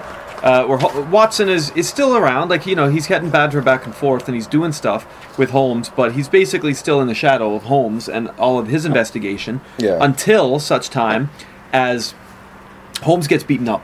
Yes. Because the threat is acted upon and there are two kind of droogie guys who just jump Holmes and beat him up and then Holmes tells Watson to milk it. To milk Make it. Like, media, I am near yeah, death. That's right. I am near death. Like, yeah. we're talking about... Put it on thick, Watson. We're talking about, what is it, Doctor Culverton kind of... Col- Culverton Smith, mm-hmm. like, kind of style. Like, make him think that he's dying, you know? That's that. Right, yeah. So the exaggerated image of Holmes' illness will lure the perpetrators into a false sense of security. Yes. And that's when he says to Watson, get yourself down, meet Lomax at the London Library. I'll just read this line for you because... And the reason why that is, before you, you do yep, that, yep, yep. is because we learn that...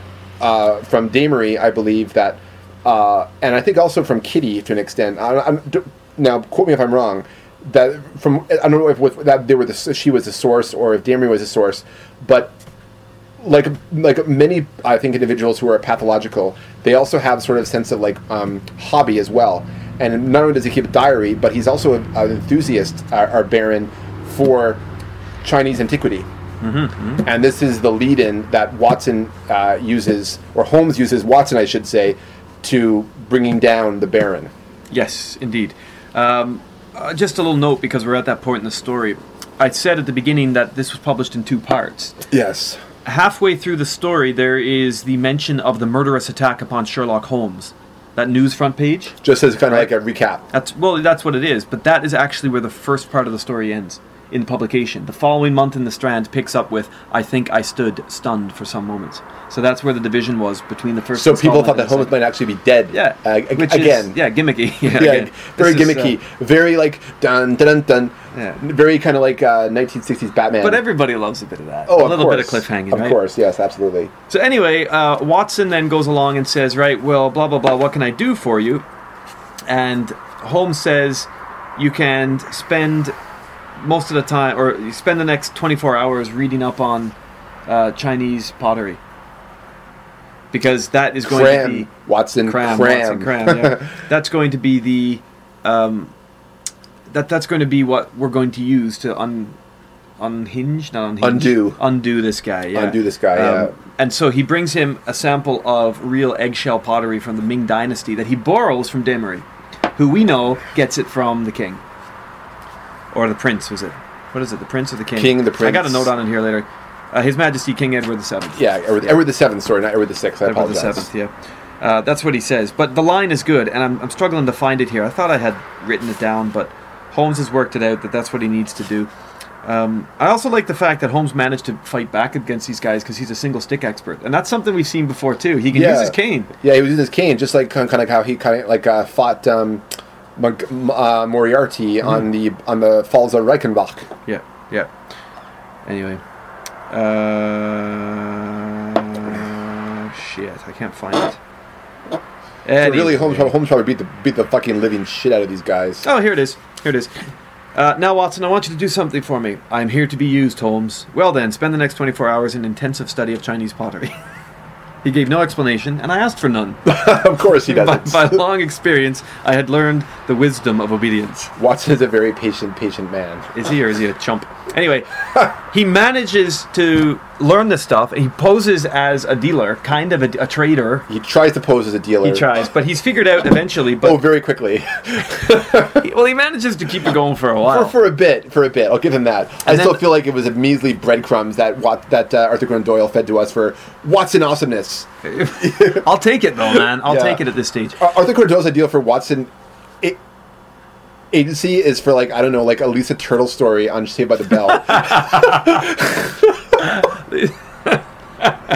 That's a nineties reference right, right there. Okay. Can you remember any Lisa Turtle stories? No. That's why they were very rare. I remember one where she was looking for work, and one where she ended up having to take Screech to the dance or something. Oh yeah, that's right. Like, because he was like the only one left. Because she found him lame and stuff like that. Yeah. Oh, that's one of the great non-relationships in, in like history. Yeah, Lisa and Screech. Yeah. What do you, what would he call that? Leech? Leech? Leech? Leech? Is that yeah. the portmanteau? Leech. Right. Anyway, uh, so Watson rocks up to the London Library, which is described in the book, uh, not at all, but I managed to find a little bit on it. This guy Lomax, who's a friend of Holmes. I like this world building. You get this idea. Even though we never meet Lomax, you know that Holmes has got a connection in deep research. Oh yeah, Lomax, absolutely. Yeah. That guy will take care of shit. And of course you could look at it and say, well, that's just toss away. That's just pass over stuff. But I like the idea that Holmes has got friends. Yeah. And people that trust him, you know? Um, the London Library, by the way, because you asked, Josh, was founded in eighteen forty-one by a group that included John Stuart Mill and Thomas mm. Carlyle. John Stuart Mill, Mill yeah. the famous civil rights That's right. guy, isn't he? Yeah. The London Library was located at fourteen Saint James Square and boasted a large subscription service to members only. Watson's friend, Lo- sorry, Watson's friend Lomax, it wasn't Holmes's friend, is never heard of again, but it's cool to picture him as part of this bigger world that maybe Holmes taps into as well. But this is Watson's pal, Lomax. I correct myself. Watson's pal. Mm. And it's neat that when he's told to study, he's got someone to go to. Yes. And I like that because that's a bit of agency. It's not just like, oh, I ran to the store and bought some books. Yeah. He asked his pal, what does he need to know about Ming yeah. Dynasty pottery? Yeah. Watson exists as a human being. That's he knows other people outside of Sherlock Holmes. He has friends. he has friends. Yeah. Yeah. The guy did serve as a doctor in Afghanistan, yeah. so I'm pretty sure he patched up some wounds, so I guarantee you that guy has connections elsewhere besides Sherlock Holmes. Ah, and I would be surprised that he probably has more connections than Sherlock Holmes. He probably does, in, in a world. Outside of yeah. London, maybe not. But and I'm sure Sherlock Holmes is very aware of them, mm-hmm. but, you know. Well, Holmes then equips Watson with an eggshell porcelain saucer. And this, coming from the Ming Dynasty, thirteen sixty-eight to sixteen forty-four, founded by Hung Wu. Oh, good old Hung Wu. I'm just going to leave that there. Historically... was regarded as a despot who restored order and stability to Chinese culture after the reign of the Mongol invaders. Okay. Yeah, I didn't know that. Uh, I didn't. That's not like Romance of the Three Kingdoms kind of stuff, is it? Like, dude, I don't know. Chow Chow and all that kind of stuff like that. I can add that to the list of historical figures I need to learn more about. There you go. Uh, but the eggshell porcelains of the Ming Dynasty were referred to as bodiless by the Chinese because of their extreme thinness, and they've been in production as early as the reign of Yung Lo in thirteen sixty. Hmm. So there you go. Uh, yeah, and that's what Watson studies in an effort to earn some time with our friend the Baron. Yep. He's wanting the time with the Baron. Holmes wants him to get it because Holmes and Kitty have got a plan. The bandaged, the bruised, the battered Holmes is going to go with the, what would you call her? Uh, not a fallen angel, but you'd certainly call her a, a victim of Gruber. Uh, I don't think she's just a victim. Gruner. I would I, I would say an avenging angel. Avenging angel. Thank you. Uh, avenging angel, yeah. You could say. Yeah. But she's fallen in class because of him. Yes, she's she, yeah, she's she's fallen, yeah, absolutely. Yeah, and so they're going to go try to find this book, but they get caught because, as you say, Watson it just ain't good enough. But they get caught. Kitty though has come prepared. What's she got, Josh? She literally has vitriol to th- to spill on to throw. Yes, at, oil uh, and vitriol. O- oil vitriol. I had not. I had. Not, I just assumed vitriol was just a term that means like really kind of acidic um, anger. Um, but I did not actually know that it was actually like a like a actual substance. Yeah, sulfuric acid, commonly used in the nineteenth century as a bleaching agent or disinfectant. Josh, and a vitriol throwing also occurs in The Blue Carbuncle. Oh yeah, that's right. Yeah. So, good connection there. And that's basically what Kitty does, gets a bit of revenge. Well, Watson stalls as much as he can to uh, with the whole guise regarding the collection, which um, Gruner sees through immediately because he's actually an intelligent villain. Yes. Um, and then, but, but at that point, Sherlock, but because he laid his guard down about Sherlock Holmes's, um, I guess, health, uh, Holmes manages to sneak in and get a, and to go for the diary. But it's Kitty that brings the comeuppance to Gruner. Yes, ultimately. Destroying um, his most, I guess his best weapon.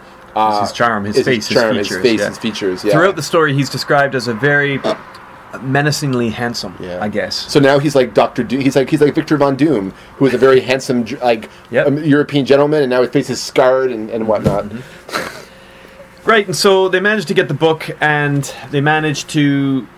convince behind the scenes. We never see this he, scene, but he, she gets the, he gets the Harvey Dent treatment. He gets the Harvey Dent treatment, and uh, and as a result, and who's the guy in Dick Tracy that also had the messed up face? Um, it's like they all have one. They all have messed up like faces. Like all great comic book myths. Well, Two Face, when I was thinking cannons. Of the most. Two Face, yeah. yeah, I was thinking of I was thinking of the most. Phantom of the Opera. Phantom of the Opera. Ma- mass, uh-huh. the, the half half face as well.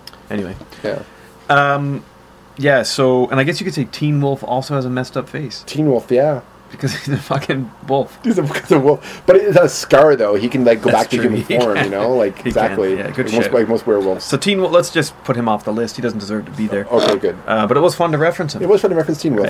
Right. Michael J. Fox Teen Wolf, I'm, I'm assuming. Of course, of yes. Course, yes. Jason Bateman Wolf's just no good. Yeah. It was J- Jason Bateman, wasn't it? It was Jason Bateman. Yeah. He'll see, my, James ba- Jason Bateman will always be Michael Bluth to me, so I'm not mm. going to worry about uh, werewolf. And we, we we get the end of the story. Basically, that's that, with the sulfuric acid and the promise of him being um, no longer uh, a threat to Violet. A threat to Violet uh, de Merville. Because and not only can she, not, because it doesn't matter if he did what he did, but his face is burned off. So Violet can't really do much of that at all anyways. Yeah, and Watson tells us at the end that Sherlock Holmes was threatened with a prosecution for burglary, but when an object is good and a client is sufficiently illustrious, even the rigid British law becomes human and elastic. My friend has not yet stood in the dock. And I, you know what? I had genuine smiles at the end of that story. I did too. I, yeah, that was a great ending. That's of good. All the Sherlock Holmes, I was going to point, for the investigation, I actually gave this story a four, mm-hmm. because I found that the investigation, I took elements from a story we've seen before, but it's almost like he's perfecting that art in this form. He's perfecting that formula, and he did that really well in this story. And he also gave us, it wasn't some oh, some we read some report about something happened on this cru- on this ship sinking to the bottom of the Atlantic in a storm and never heard from again. Yeah, like there wasn't this off-screen justice. Like we saw the justice of what happened to this guy. Arthur Conan Doyle brought us catharsis. You see, catharsis that helps you. That helps a tale even to be better than what it could than just having kind of like a ho-hum, a very pat kind of ending, you know, yeah. like some of these stories do. Totally. So let's get on to our pipes then. Have we said enough about everything that I we think, can just I do think our we, I think we covered, this, we covered right. our scores. Let's go to principles. Principles. What'd you say? Uh, Sherlock Holmes on his game in this story. I liked. I mentioned about how I think that his the misogyny of the villain was probably Holmes kind of self-reflecting on his own kind of not likeness for women, and he kind of wanted to, in some way, project that feeling and, uh, what's the word, um... and and bring down someone like this to make himself feel better about, about that. I think that's psychological kind of point that I'm making based on the previous history of the character, not necessarily in the story itself, but to me, I just kind of got that. And I, I just really liked how that worked in, and I think this is part of Arthur Conan's world building, story building, character building. Um, I, I liked how he also gave, he trusted uh, Watson to do what he needed to do and get things done. And Watson, despite not having the best research time, did what, you know, did the best he, did he could in that situation. He did a good job in like twenty-four hours. He did, yeah. Everyone worked together so well in this story. So I get the principles of... Uh, four point five. four point five. Yeah. Okay, why did you hesitate there? I wanted to give it a four because I've seen this story before in so many iterations, but as I said, this is the perfection of the formula, to my, in my opinion. And I just found that they, whenever Sherlock Holmes, whenever Arthur Conan Doyle has Holmes and Watson doing what they do best and working together to get the job done and and showing, like, you know, their own sort of innovation, like Watson uh, using a friend Lomax to get to help him with his research, Sherlock Holmes using Watson for to help him solve a crime, Sherlock Holmes Um, being, you know, um, reticent about helping the case until he sees the man that um, Damery is, and he sees the importance of the client. The pragmatism, just the believability of the characters was so strong in this story that instead of giving uh, what I would normally give a, just a very good, well um, sketched out characters for this tale, I think gave it the extra edge for me to give it four point five. Okay, well, I'm going an extra edge. Five? I went for a five for the first time in a while with the principals here. Awesome. Because I think everything that you said, and it was so good to see them working together, and I like the off, like, I know it's kind of, it's kind of like servitude Watson offers here, you know, like, I'll do this for you, I'll research the Ming Dynasty, I'll do, but he puts himself in danger again in a way, like you're saying. He does. Where you got throwing the cherry bomb in, he, in the early days. He wasn't in, in danger days. With Irene Adler, though. That's the difference. Here he was in danger. Well, he's in danger getting picked he up was, for throwing bombs, like a cherry bomb through the head. Yeah, but this guy, I'm sure in a moment... If yeah, would kill him. He, uh, he probably had like a freaking yeah. revolver like yeah. somewhere. He could just like blow his brains out right then mm-hmm. and there, right? Or so, knifed him with a, I don't know, with like a pen or something. Like this guy just seems like a, something he would do something that way. But I like the way the guys work together, and I like the way the principals operate mentally. Yes. Mentally, it's great formulaic writing. Uh, the principles are good in this story. I, I think, like, and this is ultimately what it comes down to. At the end of all of this, when we're going to look at the best stories, the best Holmes and Watson adventures together, the the relationship, the camaraderie, the yin and yang, mm-hmm. this is a really, really good one. Yeah. And I'm going five on it. Okay. So, investigation, I also scored very highly because I think the story... And again, we said at the outset, you know, that a lot of these stories recently have been quite poor in comparison to the early ones. And we're not going to get into the reasons why, but sometimes when you get a when you come across a good one, you're like, oh, this is really, really good. Is it as really, really good as some of the earlier investigations? Does it deserve marks for high writing and good setting and good denouement, rising action, good structurally, pacing for sure. good pacing as the early ones? Is it that good? I think it is. I think it is. And so I went four point five. I don't know why I shaved off that little half point. I feel because maybe... I don't want to be too generous, but, you know, four point five is an awesome. You've seen this type of story before, awesome but we've seen it, this type of story before, but with much lower scores, in my opinion. So what'd you go for? four point five. Nice. What about the perpetrators? How do you feel about the Baron? Uh, the Baron, I give him, I give, I give him a four point five. Not Great. a full five, because we've seen types of his character before, yes, like, but yeah. I give it that extra point five just because a I give it the four because it was just a uh, he was just a really great villain, and there was a catharsis to his end, and there was a great build up to that. Like, it was just a really satisfying um, beginning and end to this villain. And uh, I liked how he was pulled from a very kind of modern perspective of psychology, pathology, uh, how people like this behave, and manipul- a manipulator. He wasn't over-the-top cartoonish, in my opinion. He, he never was. He was confident and smug through the entire thing. He was a sociopath, mm-hmm. and I believed him. He wasn't yeah, just, I believed in him. He too. wasn't twisting his mustache, and there wasn't any features that really made him look like an ugly... I found a lot of villains in Sherlock Holmes are these big, balding, or creepy-looking dudes or whatever, right? Here you have a handsome kind of guy who is just... Preying on women. Preying on women. Yeah. And he just pulled it off very well without being cheesy, without being um, over the top. And that's what I liked about him. And I get another point five because I like just the details that you give him about the guy. He collects a diary. He's into Chinese antiquity. So he is a human being, despite a very, very, yeah. very, very flawed um, and flawed and malicious human being. He's still a human being. And I found him believable as a character and, and as a, as a villain. Narratively, those... those little uh, fleshing out details about his hobbies and things give Holmes the exploitive opportunities. Ex- exactly. You know? that, that, that, that adds to the strategy of bringing yeah. the guy down. Well, I went for a four. Um, Good stuff. I don't know why I didn't go higher than that. I guess I just felt like on his own, I mean, he seemed to have... Like, I would like maybe a little bit more about how he gained his influence to have all these henchmen. Well, he was a baron. I so guess, that, that yeah, assumes this. Yeah. this but see, okay, explain this to me. Yeah. Because this is a great point for us to pick up on. I'm reading this in two thousand eighteen, wondering how much rule and how much influence a baron actually has or had in the time of this writing. A baron would have been able to afford mercenaries. The, the mercenaries, but just can you, can you lay any light on that? Mercenaries, and I would say that I, I think the story may have neglected to mention it. I think that to me would.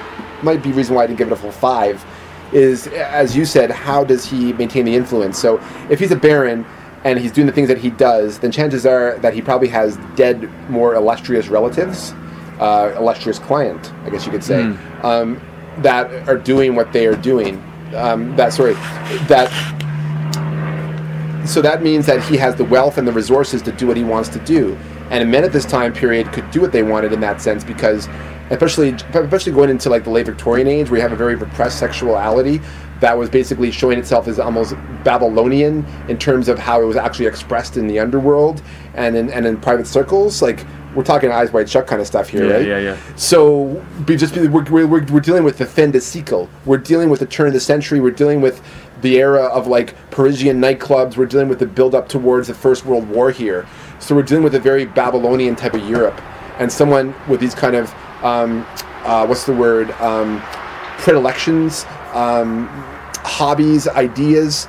Um, who has the, who has the resources to get all this Chinese antiquity? Perversions. Perversions. Exactly. We have someone here who has the resources to do it. So him being the scion of some, I don't know, some baron of Austria or whatever, just letting his kids run wild and spoiled, letting his kids run wild and spoiled. And this is what happens when you spoil a child like this: is they think they're selfish, they think the world revolves revolves around them. And when you have like, I guess I'm doing a kind of like a, a psychological Quantico-esque profile here, but it, it seems to me that um, this is someone who. I guess what I'm trying to say is that I think I reached the point of what I was trying to say, and now what I'm doing here is blethering. Is I'm kind of blethering now. Right, okay, well I, let's not blether anymore. Yeah. You've made your point. So do you agree with my point? I agree with your point. Of course, I can't disagree with it. Yeah. What I'm what what, what I'm saying is you're providing context that I, you know, wouldn't necessarily have hit upon myself because uh, exactly. At the end of the day, um, you are more of a genius than I am. Oh, okay. Well, that um, platitude aside, mm-hmm. um, Yeah, my score for him was a four. Yours was a four point five. On to environments, which are, yeah, okay, whatever. They're, they're okay. They're a three. They're a three for me, too. Yeah, environments are a three. Environments was not the focus of this story. Definitely not. Character and narrative was the focus of this story. Yep. And environments got the short shaft. Eh, you know what? We're in Victorian London. It's the same old shit that we've seen for, like... Yeah. What, well, two years now? We are. We are in Victorian London, but that's just it. We don't see Victorian London very much in this story. We don't know much about the Gruner's house. We no. know he has the, that it's a big, nice house. The big case with like the is yeah. a collection and stuff yeah, like that. We get some interior, some here. interior stuff, but it's it's very very it's it's formative, but yeah. it's, it's it doesn't stand out.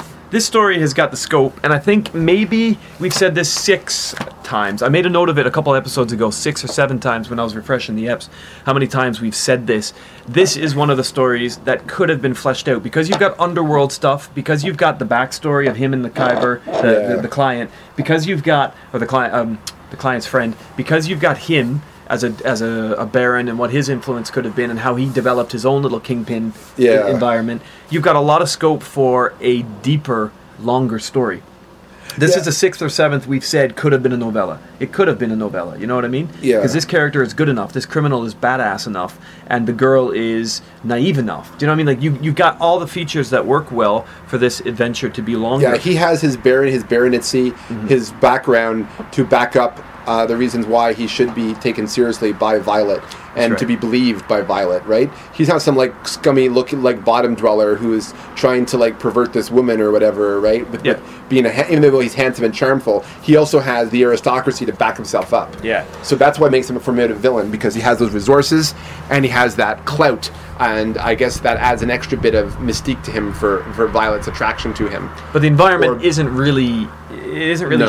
shown in, in great detail. It doesn't service the story a hell of a lot. No. It's just another big house he's got in London. Do you know what I mean? Like it's it's what yeah. it is. So I went for a three as well. I went for three because it was very basic. I'm but uh, see, in terms of the backstory of these characters, the supporting cast with Sir James, as I was saying a minute ago, Kitty, Shinwell Jones, there's enough backstory here that could have created a novella. Oh, absolutely. There was a lot of stuff in there. Like Hol- Holmes's relations to these characters and all the rest of it. Like. And the Baron himself. I went four point five for the secondary characters because I thought there's tons to enjoy here, tons to like, and tons to sink your teeth into. Yeah, there was definitely a, a, a for a short story. For a short story, there were some meaty characters in here, and I, I would say four point five uh, outside of a full five. I think is a perfect score for that. So I gave it four point five as well. Well, you and I are fairly on par with this story then. Uh, that brings me to a twenty. I'm at no, sorry, I'm at twenty-one, and you are nine, and nine is eight. You are also at a twenty-one. Is that possible? Do we have the same scores for everything? That's crazy. No, we, we don't. We're usually by point five off. Usually, we're usually off by point five. Wait a minute. Maybe I got that wrong. Uh, nine and four is thirteen, eighteen. I'm at twenty-one, and you are four, five, four, five, four, five, four, five, eighteen. Yeah, you're twenty-one too. We got there in a different way though. Oh yes, I know why. Because you went, I went five, where you went four, five, and I went four, where you went four point five. Aha. Yeah, so that's it. That's the story of The Illustrious Client. Safe to say one that we would recommend? Absolutely. Good writing, um, good characters, good fun, good action, good agency for Watson, and overall uh, believability factor that we haven't maybe seen from a couple... Well, I mean, his last bow aside, yeah. believability and character that we haven't seen in a while. We're kind of moving from, like I think, like kind of like gothic horror-type villains now mm. to almost more... Residential? More realistic residential yeah, kind of yeah. villains, yeah. Absolutely. Well, we'll see how that follows up in the case of The Blanched Soldier, which is coming up next. Yes. Everybody All right, so normally we have uh, musical selections after we do our stories, but we're going to save our musical selections because we're only doing two stories. We're going to save them for the end. For the end. For the end. And now we're on to The Blanched Soldier. You had something you wanted to say about that as a preface, am I correct? Or am I incorrect? The Blanched Soldier? Maybe you didn't. No, I was just going to say that um, I, I think we'll be talking more about... I think we're, we'll probably have... Le- I don't know. Is there... What was the question that I posed to our audiences? I think I asked them what was... Um, what do they think about... Oh, yeah. Who is? Who do you think is... Before we go go into this tale, uh, if you read it... How many Rattlers have you had, Who Matt? do you think... You need a lot of Rattlers to lose the brain that you've lost. I got some Irene Adler right here. You've got some Irene Radler? Uh, Irene Radler, yeah. Okay. Fuck me. Yeah. Okay, anyway. Irene Adler, yeah. That's that's gotta be like a drink we can we can, we can create or something. For I'm sure it's trademarked. We should actually have we should actually have like um, some point soon drinks a drink name like event drinks based on Sherlock Holmes characters.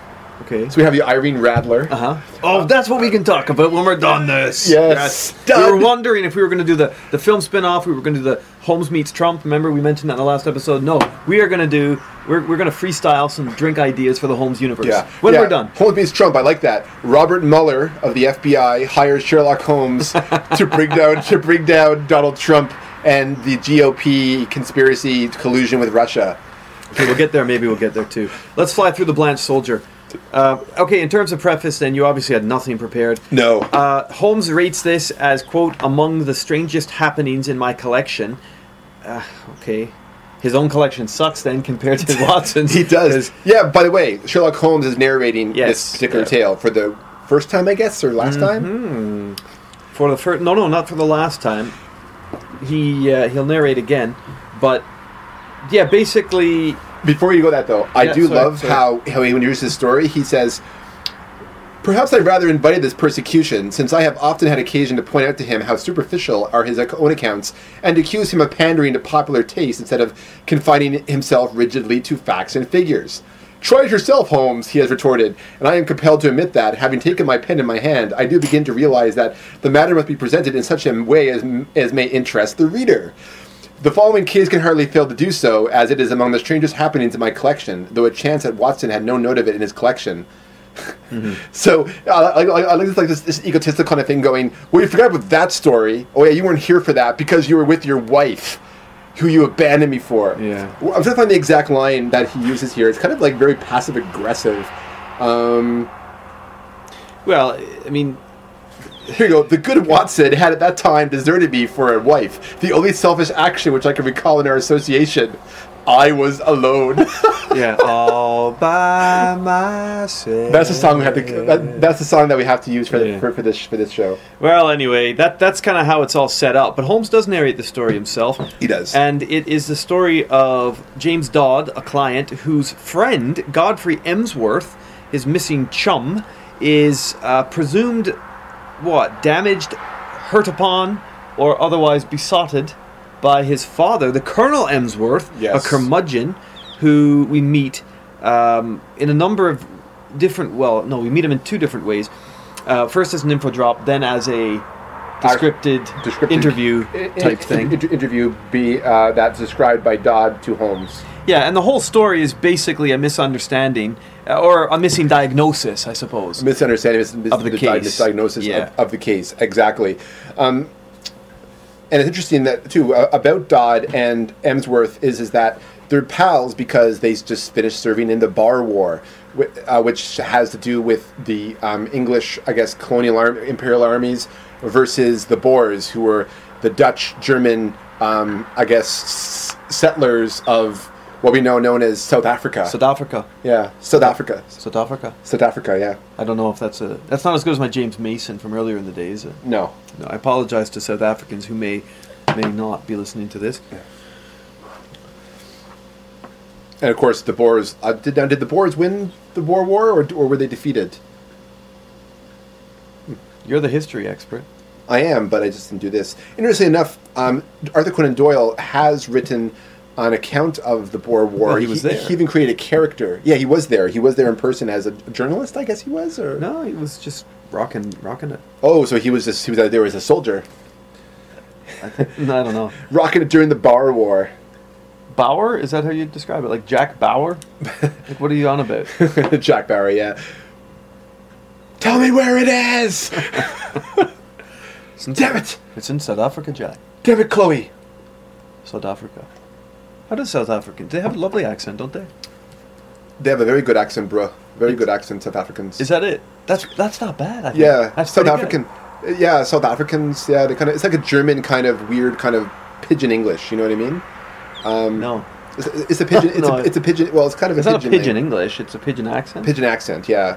Um, right, anyway, these are not important things here for the t- adventure of the Blanched Soldier. Uh, let's just say our South African accents are terrible, and we'll, they we'll are, end with that. Many apologies. Not as good as your James Mason, that's mm-hmm. for damn sure. Thank you.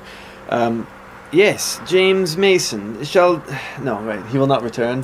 he may, James he, he, will not return. He may return. If he we discuss return. Murder by Decree, he can return. Mm-hmm. Now we got to watch Murder by Decree and do an episode about it now. We will have to. It's fantastic. uh, right, well, anyway, Holmes tells us that the client, James Dodd, when he rocks up, he explains where he met this. This is like a, a you know, I kind of sympathize with James Dodd here because it's just a pal that he's looking after. A, yeah. a, a good wartime chum, buddy. A good wartime chum, yeah, yes, exactly. A friend he met in battle. Exactly. Uh, we're going to service together. Yes, in the bar, against the bars. Yes, against the bars. Uh, he was Colonel Emsworth's only son, don't you know? Emsworth, the Crimean V C, and he had the fighting blood in him, as they say, pep pep to you, sir. So it's no wonder he volunteered.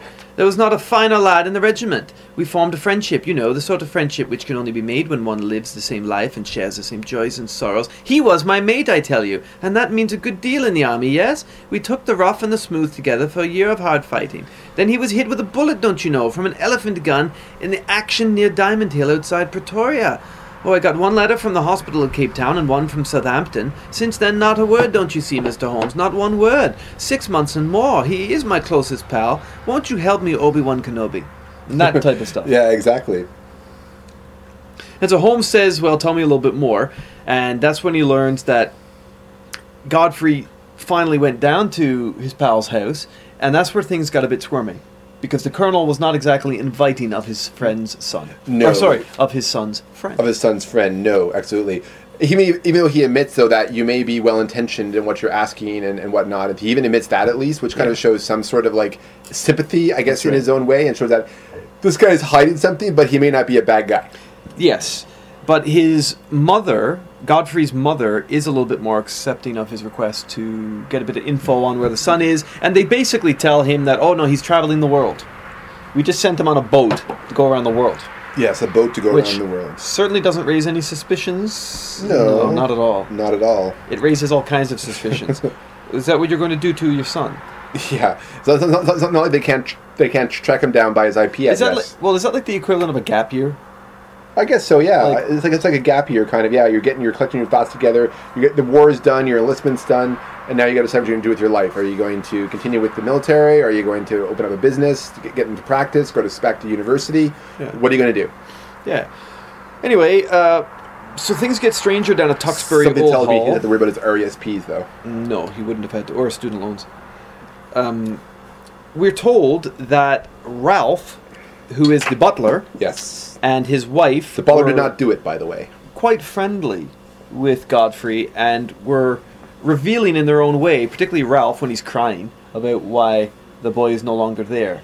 Yes. We know there's something going on, because when Godfrey... Or, sorry, when James gets down on the lukewarm invitation of the wife... of Sorry... Of the, the mother... Yeah, the, the colonel's wife... Yeah. ...to stay and kind of explore the area... We see that the butler is quite teary-eyed when he explains that the boy, Godfrey, his friend who he's looking for, has gone away. Anyway. And we know from that reason there's something something strange is going on here. But we don't yet know that the boy is actually there on the property. We know. We do not know. We do know this, though, when the point where, when our friend is, when Dodd is going to bed... He sees the figure of his friend staring at him from the window. Yes. Very pale and very pale and, and sunken faced and, and spectral almost as he's staring from from the window. Yeah, and the reason, okay, just to speed up our plot summary here, torturous as it must be to listen to. Yes. Um, the reason that Godfrey was spotted in one of the outbuildings of the estate is because Godfrey is actually being held there. Um, Secluded, secluded from society, sequestered, yeah. Because wouldn't you know it, quarantined. He, I guess you could he, say. After being shot in battle, he crawled into this. Like, so you got to imagine the scene. He's crawling, injured. He comes across a home, a house. He's kind of in a stupor. Yes. He can't really see properly, and he crawled himself into the bed, a random bed, which happened to be the bed of a leper patient because yes. the building he crawled into just happened to be a building full of these contagious war vets slash people, invalids. Like, how would you describe it? It's a bizarre... Like, even Doyle's description yeah, well, of it is a little bit strange. It, well, like, I think they were going... They were, his him and his company were on a... Tr- were, on a were, were about to board the train or on a train or something, and they were attacked by the Boers there. like a bunch of like vi- uh, like a whole vengeful c- company. They were abandoned or something. They were assault- They were ambushed, and then he manages to crawl to the to the closest house he can get into. And of course, the reason why he was able to not, he wasn't followed or pursued was because it was a leper colony. yeah, and yeah. so he slept in the bed of a leper. Here, much. here it is in the story. When I came to my... This is Godfrey's explanation. That's Murphy's Law, if I don't know what it is. When I came to myself, it was nightfall. I raised myself up, feeling very weak and very ill. To my surprise, there was a house close behind me, a fairly large house with a broad step and many windows. It was deadly cold. You remember the kind of numb cold which used to come at evening? A deadly, sickening sort of cold? Uh, very different from a crisp, healthy frost. Well, I was chilled to the... And you can't help, there's a bit of Brokeback Mountain thing going on here. Do you remember how cold it was there when we were out in the desert? You know? Anyway, uh. While I was chilled to the bone, my only hope seemed to lie in reaching that house. I staggered to my feet. I dragged myself along, hardly conscious of what I did. I have a dim memory of slowly ascending the steps, entering a wide-open door, passing into a large room which contained several beds, throwing myself down with a gasp of satisfaction upon one of them. It was unmade, but that troubled me not at all. I drew the clothes over my my shivering body, and in a moment I was in a deep sleep. It was morning when I wakened, and it seemed to me that instead of coming out of a world out into a world of sanity, I had emerged into some extraordinary nightmare. The African sun flooded through the big curtainless windows, and every detail of the great bare whitewashed dormitory stood out hard and clear. In front of me was standing a small dwarf-like man with a huge bulbous head, who was jabbering excitedly in Dutch, waving two horrible hands which looked to me like brown sponges. Behind him stood a group of people who seemed to be intensely amused by the situation, but a chill came over me as I looked at them. Not one of them was a normal human being. Very P C there. Yeah. Uh, everyone was twisted or swollen or disfigured in some strange way. The laughter of these strange monstrosities was a dreadful thing to hear. None of them spoke English, but it turns out that what our friend Godfrey did was, as I said earlier, pop himself into the comfy bed of a... leper. Yes. And so you've got sort of a twisted Goldilocks story here. Instead of three bears, we've got a leper colony and a bunch of strange dwarf-like, impid-looking creatures. Yeah, and the porridge was not great. The porridge was not great, although sustaining enough to bring them back to health. But the doctor who was uh, on site basically says, "You foolish man, you've crawled into a leper's bed." And so when Godfrey is sent home from his injury, uh, healed, I guess, he can't join society because he's a leper. And there is an enormous amount of shame and, I guess, contagious fear about that. Yes. And so Holmes manages to figure out through James Dodd's account that this is most likely the case, that he's suffering from a condition or, as we've seen previously, there's also a suspicion in Holmes that they're trying to keep this boy to retain some wealth, some inheritance. There's that suspicion, and this is very believable yeah. based on the stories that we read in the past. Mm-hmm. So in our mind, we're thinking as the perpetrator... Is it the dad? Oh, it's got to be Colonel Amsworth. Yeah. yeah, this guy is a P O S. But then, of course, this seems like a very rudimentary, simple story. It is kind of that way, isn't it? It has a bit of a twist, I think. I think that's what kind of makes the narrative a bit different. And becomes Hol- because Holmes has got this medical suspicion as one of his leading hypotheses, he brings along with him a buddy. Yeah, which I kind of found this interesting. It was kind of interesting. This yeah. is when H- Watson's abandoned him and he's working on that's his right, own. Bastard. But I think it's a good, for the principles part of the um, pipes here, I think this is a good point that Sherlock Holmes has agents that he works with besides Watson to get the mystery solved. But he tolerates Watson. When Watson is around, he misses him. When Watson's not around, he misses him. He's bitter towards Watson leaving him. He does appreciate Watson, and he does care for Watson. And I think this story shows that. Mm-hmm. And so Sir James Saunders is brought along. Yeah, Sir James Saunders, not Watson, yeah. is brought along. And he, But he's treated similar to Watson in some cases. He's told to stay in the carriage until yes, he's needed. He is, and he basically does. Yeah, so he's like basically James, like he's like Watson, but he's like he's like stand-in Watson yeah. or understudy Watson. Mm-hmm, mm-hmm. So basically, as we've seen from Holmes before, and he actually narrates this exact line in the story somewhere. When you scratch off or tick off the impossible, what is left must be the explanation. The explanation. And so we get this sort of. Step you through the way my brain works towards the end of the story where he yeah. dismisses each of the theories he had the and he explains the kind of it, it, well it, essentially it's an explanation of the Deus Ex Sherlockia. Exactly, yeah. So we have here that process that I starts upon the supposition that when you have eliminated all which is impossible, then whatever remains, however improbable, must be the truth. It may well be that several explanations remain, in which case one be the, in in which case one tries ap- test after test until one or other of them has a convincing amount of support. We will now apply this principle to the case in point. As it was first presented to me, there were three possible explanations of the seclusion or incarceration of this gentleman in an outhouse of his father's mansion. There was explanation that he was in hiding for crime, or that he was mad and that he, that he wished to avoid an asylum, or that he had some disease which caused his segregation. I could think of no other adequate solutions. These, then, had to be sifted and balanced against each other. The criminal solution would not bear inspection. No unsolved crime had been reported from that district. I was sure of that. If it were some crime not yet discovered, then clearly it would be to the interest of the family to get rid of the delinquent and send him abroad rather than keep him concealed at home. I could see no explanation for such a line of conduct. Insanity was more plausible. The presence of the second person in the outhouse suggested the keeper. The fact that he locked the door when he came out strengthened the supposition and gave the idea of constraint. On the other hand, this on the other hand, this constraint could not be severe, or the young man could not have got loose and come down to have a look at his friend. You remember, Mister Dodd, that I felt round for points, asking you, for example, about the paper which Mister Kent was reading. Had it been the Lancet or the British Medical Journal, it would have helped me. It is not illegal, however, to keep a lunatic upon private premises, so long as there is a qualified person in attendance and the authorities have been duly notified. Why then all this disp- desperate desire for secrecy? Once again, I could not get the, get the theory to fit the facts. There remained the third possibility, into which, rare and unlikely as it was, everything seemed to fit. Leprosy is not uncommon in South Africa. By some extraordinary chance, his youth have, might have contacted, contracted it. His people would be placed in a very dreadful position, since they would desire to save him from segregation. Great secrecy would be needed to prevent rumors from getting about and subsequent interference by the authorities. A devoted medical man, if sufficiently paid, would easily be found to take charge of the sufferer. There would be no reason why the latter should not be allowed freedom after dark. Bleaching of the skin is a common result of the disease. The case was a strong one, so strong that I determined to act as if it were actually proved. When on arriving here, I noticed that Ralph, who carries out the meals, had gloves which are impregnated with disinfectants. My last doubts were removed. A single word showed you, sir, that you, your secret was discovered, and if I wrote rather than said it, it was to prove to you that my discretion was to be trusted.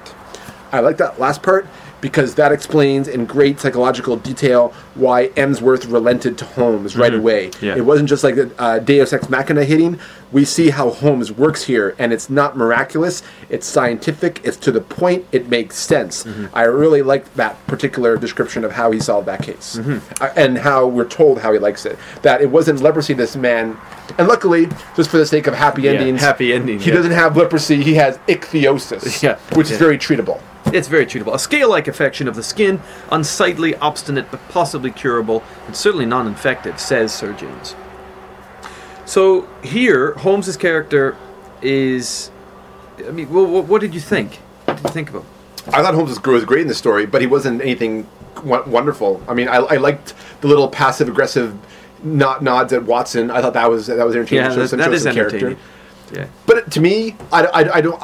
I think it's a solid four for principles. Okay. Um, I don't. And Watson wasn't here, so we can't really view him. I guess Saunders. Uh, I don't know. He's not a principal. No, the only principal we have is Sherlock Holmes, and yeah. to me, uh, I, I think three point five. I think would have been, if there wasn't anything just showing Sherlock Holmes or giving perspective, seeing his perspective, solving the case. I think would have been a three or a three point five.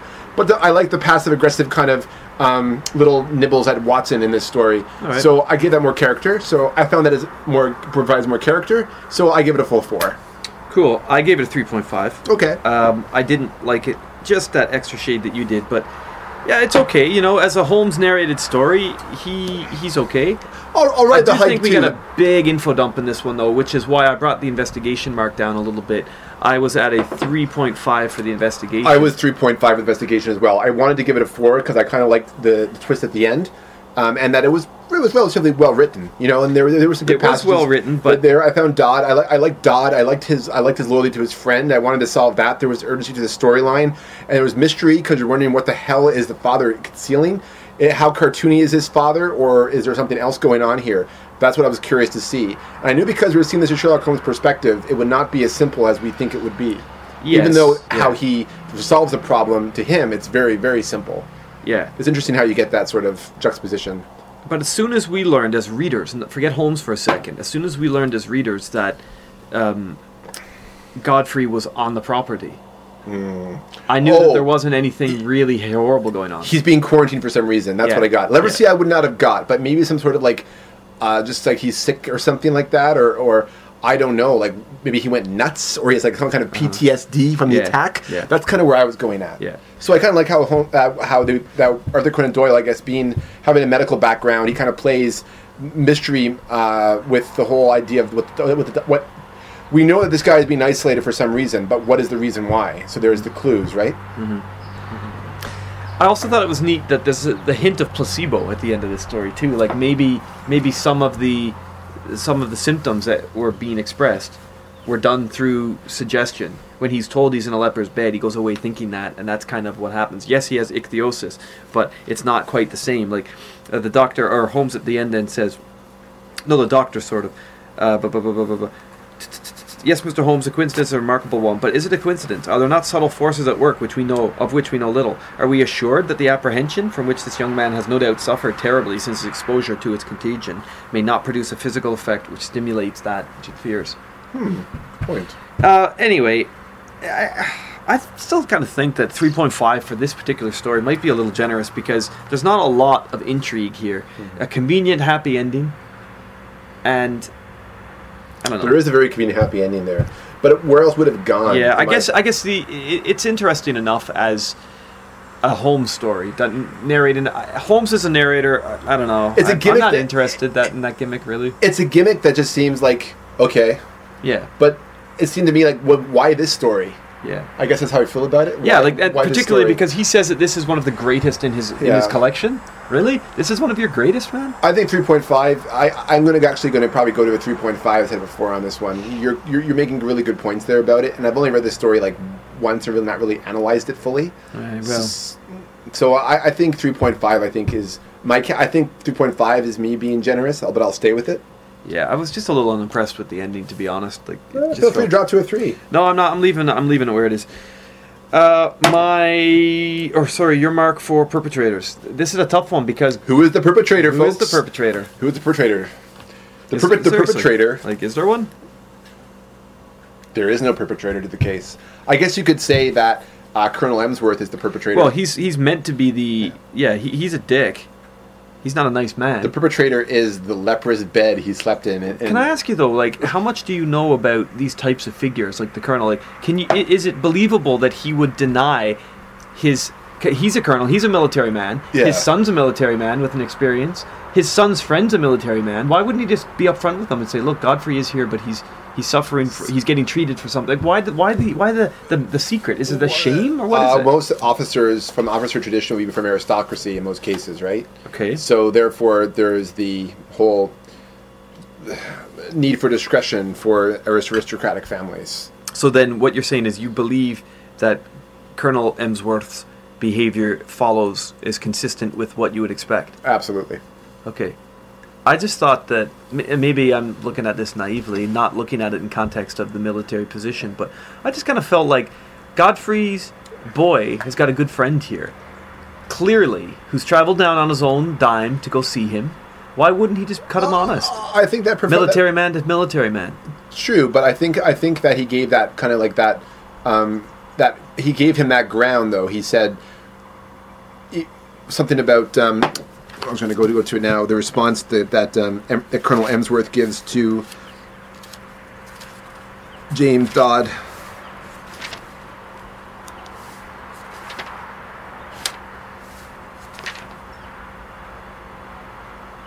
Yeah, exactly. I have already made every allowance upon that score. I must ask you, however, to drop these inquiries. Every family has its own inner knowledge and its own motives, which cannot always be made clear to outsiders, however well-intentioned. My wife is anxious to hear something of Godfrey's past, which you are in position to tell her, but I would ask you to let the present and the future alone. Such inquiries serve no useful purpose, sir, and place us in a delicate and difficult position. This is the thing. Uh, he says well-intentioned, and to me that's him kind of, in his own way, I think, signaling to Godfrey that his care... to Dodd's story that his care is welcomed, his feelings for his son is welcomed, but because he is who he is of his station, he cannot acknowledge it. I also okay. like how he mentions right. how my wife is anxious to hear something of Godfrey's past. Okay. Um. He, but he, but he wants. He also wants to protect his wife, so he also cares about his wife too. Sure. So he seems like a much more like. I think the story was kind of set him up as a villain, but it's. I think this particular passage indicates there's a lot more going on than what it is. Okay. And I think this is where we, as the reader, and Sherlock Holmes pick right. this pick this up from just from the very description of the story. Okay. Fair enough. No, you've explained that well. Okay, yeah. You've justified the character a little bit better. But perpetrator, I don't know. Because if he's a perpetrator, if him was a perpetrator, I'm sorry. Uh, he, the complexion, the pl- pl- complexity of it is interesting, but at the same time, it's... Yeah, it doesn't work, does He's it? Not really a villain. Yeah. Uh, it's a trick. It's almost like it's not fair to give a perpetrator score for this story, but we have to, and... I'll give him a week three as a villain. Okay. It's really generous. I'm going two as a villain, just being a dick dad. And not being good friend, uh, not not being good to his friend. I'm just gonna go for a two. Okay, so not a three. You went down to a two point five. Yes. Okay. Well, let me just finish up real quickly then. Environment is, yeah, another big house, o- uh, Tuxley Old Square, or whatever it's called. I like the creepy visage in the window. That was kind of that was kind of a bit of horror yeah. element there, but it's kind of lame. It is kind of. Yeah. I don't know. Environment as a whole, two point five. Yeah. Bingo, buddy. Right with me. Passable. But that's just it. And the supporting cast, there's not really much of a supporting cast here. Uh, Dodds is a good little guy. I think Dodds, he's a good, loyal friend. And but I like is he them. a supporting cast? Yeah. He's he, a su- supporting cast member. Yes. Uh, Dodds is good. I'll give Dodds. That's a whole Dodds. And um, Dodds and uh, we got Doctor Saunders there. Yeah, but he's, come Pro- on, he's not Watson. No, and not we, Watson. And Emsworth is called, could be considered also not a perpetrator, but also a supporting cast member, but, Colonel yeah. Emsworth. But you've got the wife who passes out at the end. Yeah, she swoons. She yeah. swoons. You've got the uh, the butler a, a with the gloves. Joyous swoon. The butler with the gloves. Who cries a little bit. You got uh, his wife, Godfrey himself. Nice. Yeah. She's described as a nurse. Yeah. Does that mean she, she nursed him as in like... Because you have wet nurses. Yeah, exactly. Like it's, that. That, it's, that what it's that like a wet nurse. Yeah. Right, weird. Uh, okay. I, I like the humanity. I, I like the loyalty to the... I like the loyalty to... That, so that, it's a tight, that, the tight unit. And, and it's a tight unit, exactly. I think, they're, right. I think they're very believable in their complexity. and, and Well, that makes me feel okay about going three five. three point five is fair. I was going to go with three, personally. You're going three, okay? Yeah. You go three, I go three point five. Nice. And that brings me to a, let's see, a seven plus a six is thirteen. That's a fifteen. That's a weak score for me in this story. Uh, you are seven five and it's, two five. It's not a great story. It, it's a good story. Hello, you're at fifteen point five, buddy. So a low-scoring story for low, both of us. A, low, a, a low-scoring story, yeah. I, it's not because I didn't I, I didn't hate the story. I didn't dislike the story. It was just kind of just like... I didn't hate it either. It was there. Well, here's my question to you then. Did we do this a service? Because this is very strange for me and you to not have prepared notes, you know, to just be together chatting this one over. Have we done this a good service or have we rated it lower, you know, fifteen and fifteen point five respectively, uh, because we, do, we we maybe haven't done the annotations, haven't pulled out as much? I just think merely after, like, the a good story like The Illustrious Client... This doesn't hold up, this, so it? This, it wasn't terrible, it wasn't awful. No, but the gimmick of Holmes narrating it is just, it's just not enough. It was too gimmicky for me, and for the story that he that, that he chose to have, have him narrate, it was just kind of just like, I don't know, I think they could have chosen a better kind of story for him to narrate. Do you think it was a quick and easy, convenient thing, like, okay, I, I was there in the Boer War, I yeah, I've kind of got a character in Watson who was serving in Afghanistan, I'm just pulling this quickly out of, here's something that happened, and oh, he crawled into a house that was a leprechaun, like... That's to me, I thought that's part of ridiculous in a kind of a way. Of course it is. It's, it's like terrible, terrible it's Murphy's terribly, Law. It's, tor- it's, it's terribly ridiculous. It's like... Do we excuse it? I mean, is it... I think I, I just think there's just the ridiculousness of that to me is just to me I think it connotes to a lower score as well. Yeah. I, I didn't just I didn't hate it. I found it interesting kind of turn of events, but I don't know. I just didn't think it was remarkable. Yeah. Okay. I don't know. Well, it is what What's it is. What's one story that we gave a really low score to? I'm trying. I'm trying to think. That was kind of like an okay so-so story. Uh, Norwood Builder. Norwood Builder. Yeah, that was kind of an average. That this was, is up there with it, isn't it? Or Norwood Builder. Or down there with it. Norwood Builder kind of story, or like. Um, Uh, I'm trying to think of another example. Well, you've got the books right there. Yeah, I do have the books right there. Just look at the contents. You've got the complete friggin' Sherlock tome. I do have that.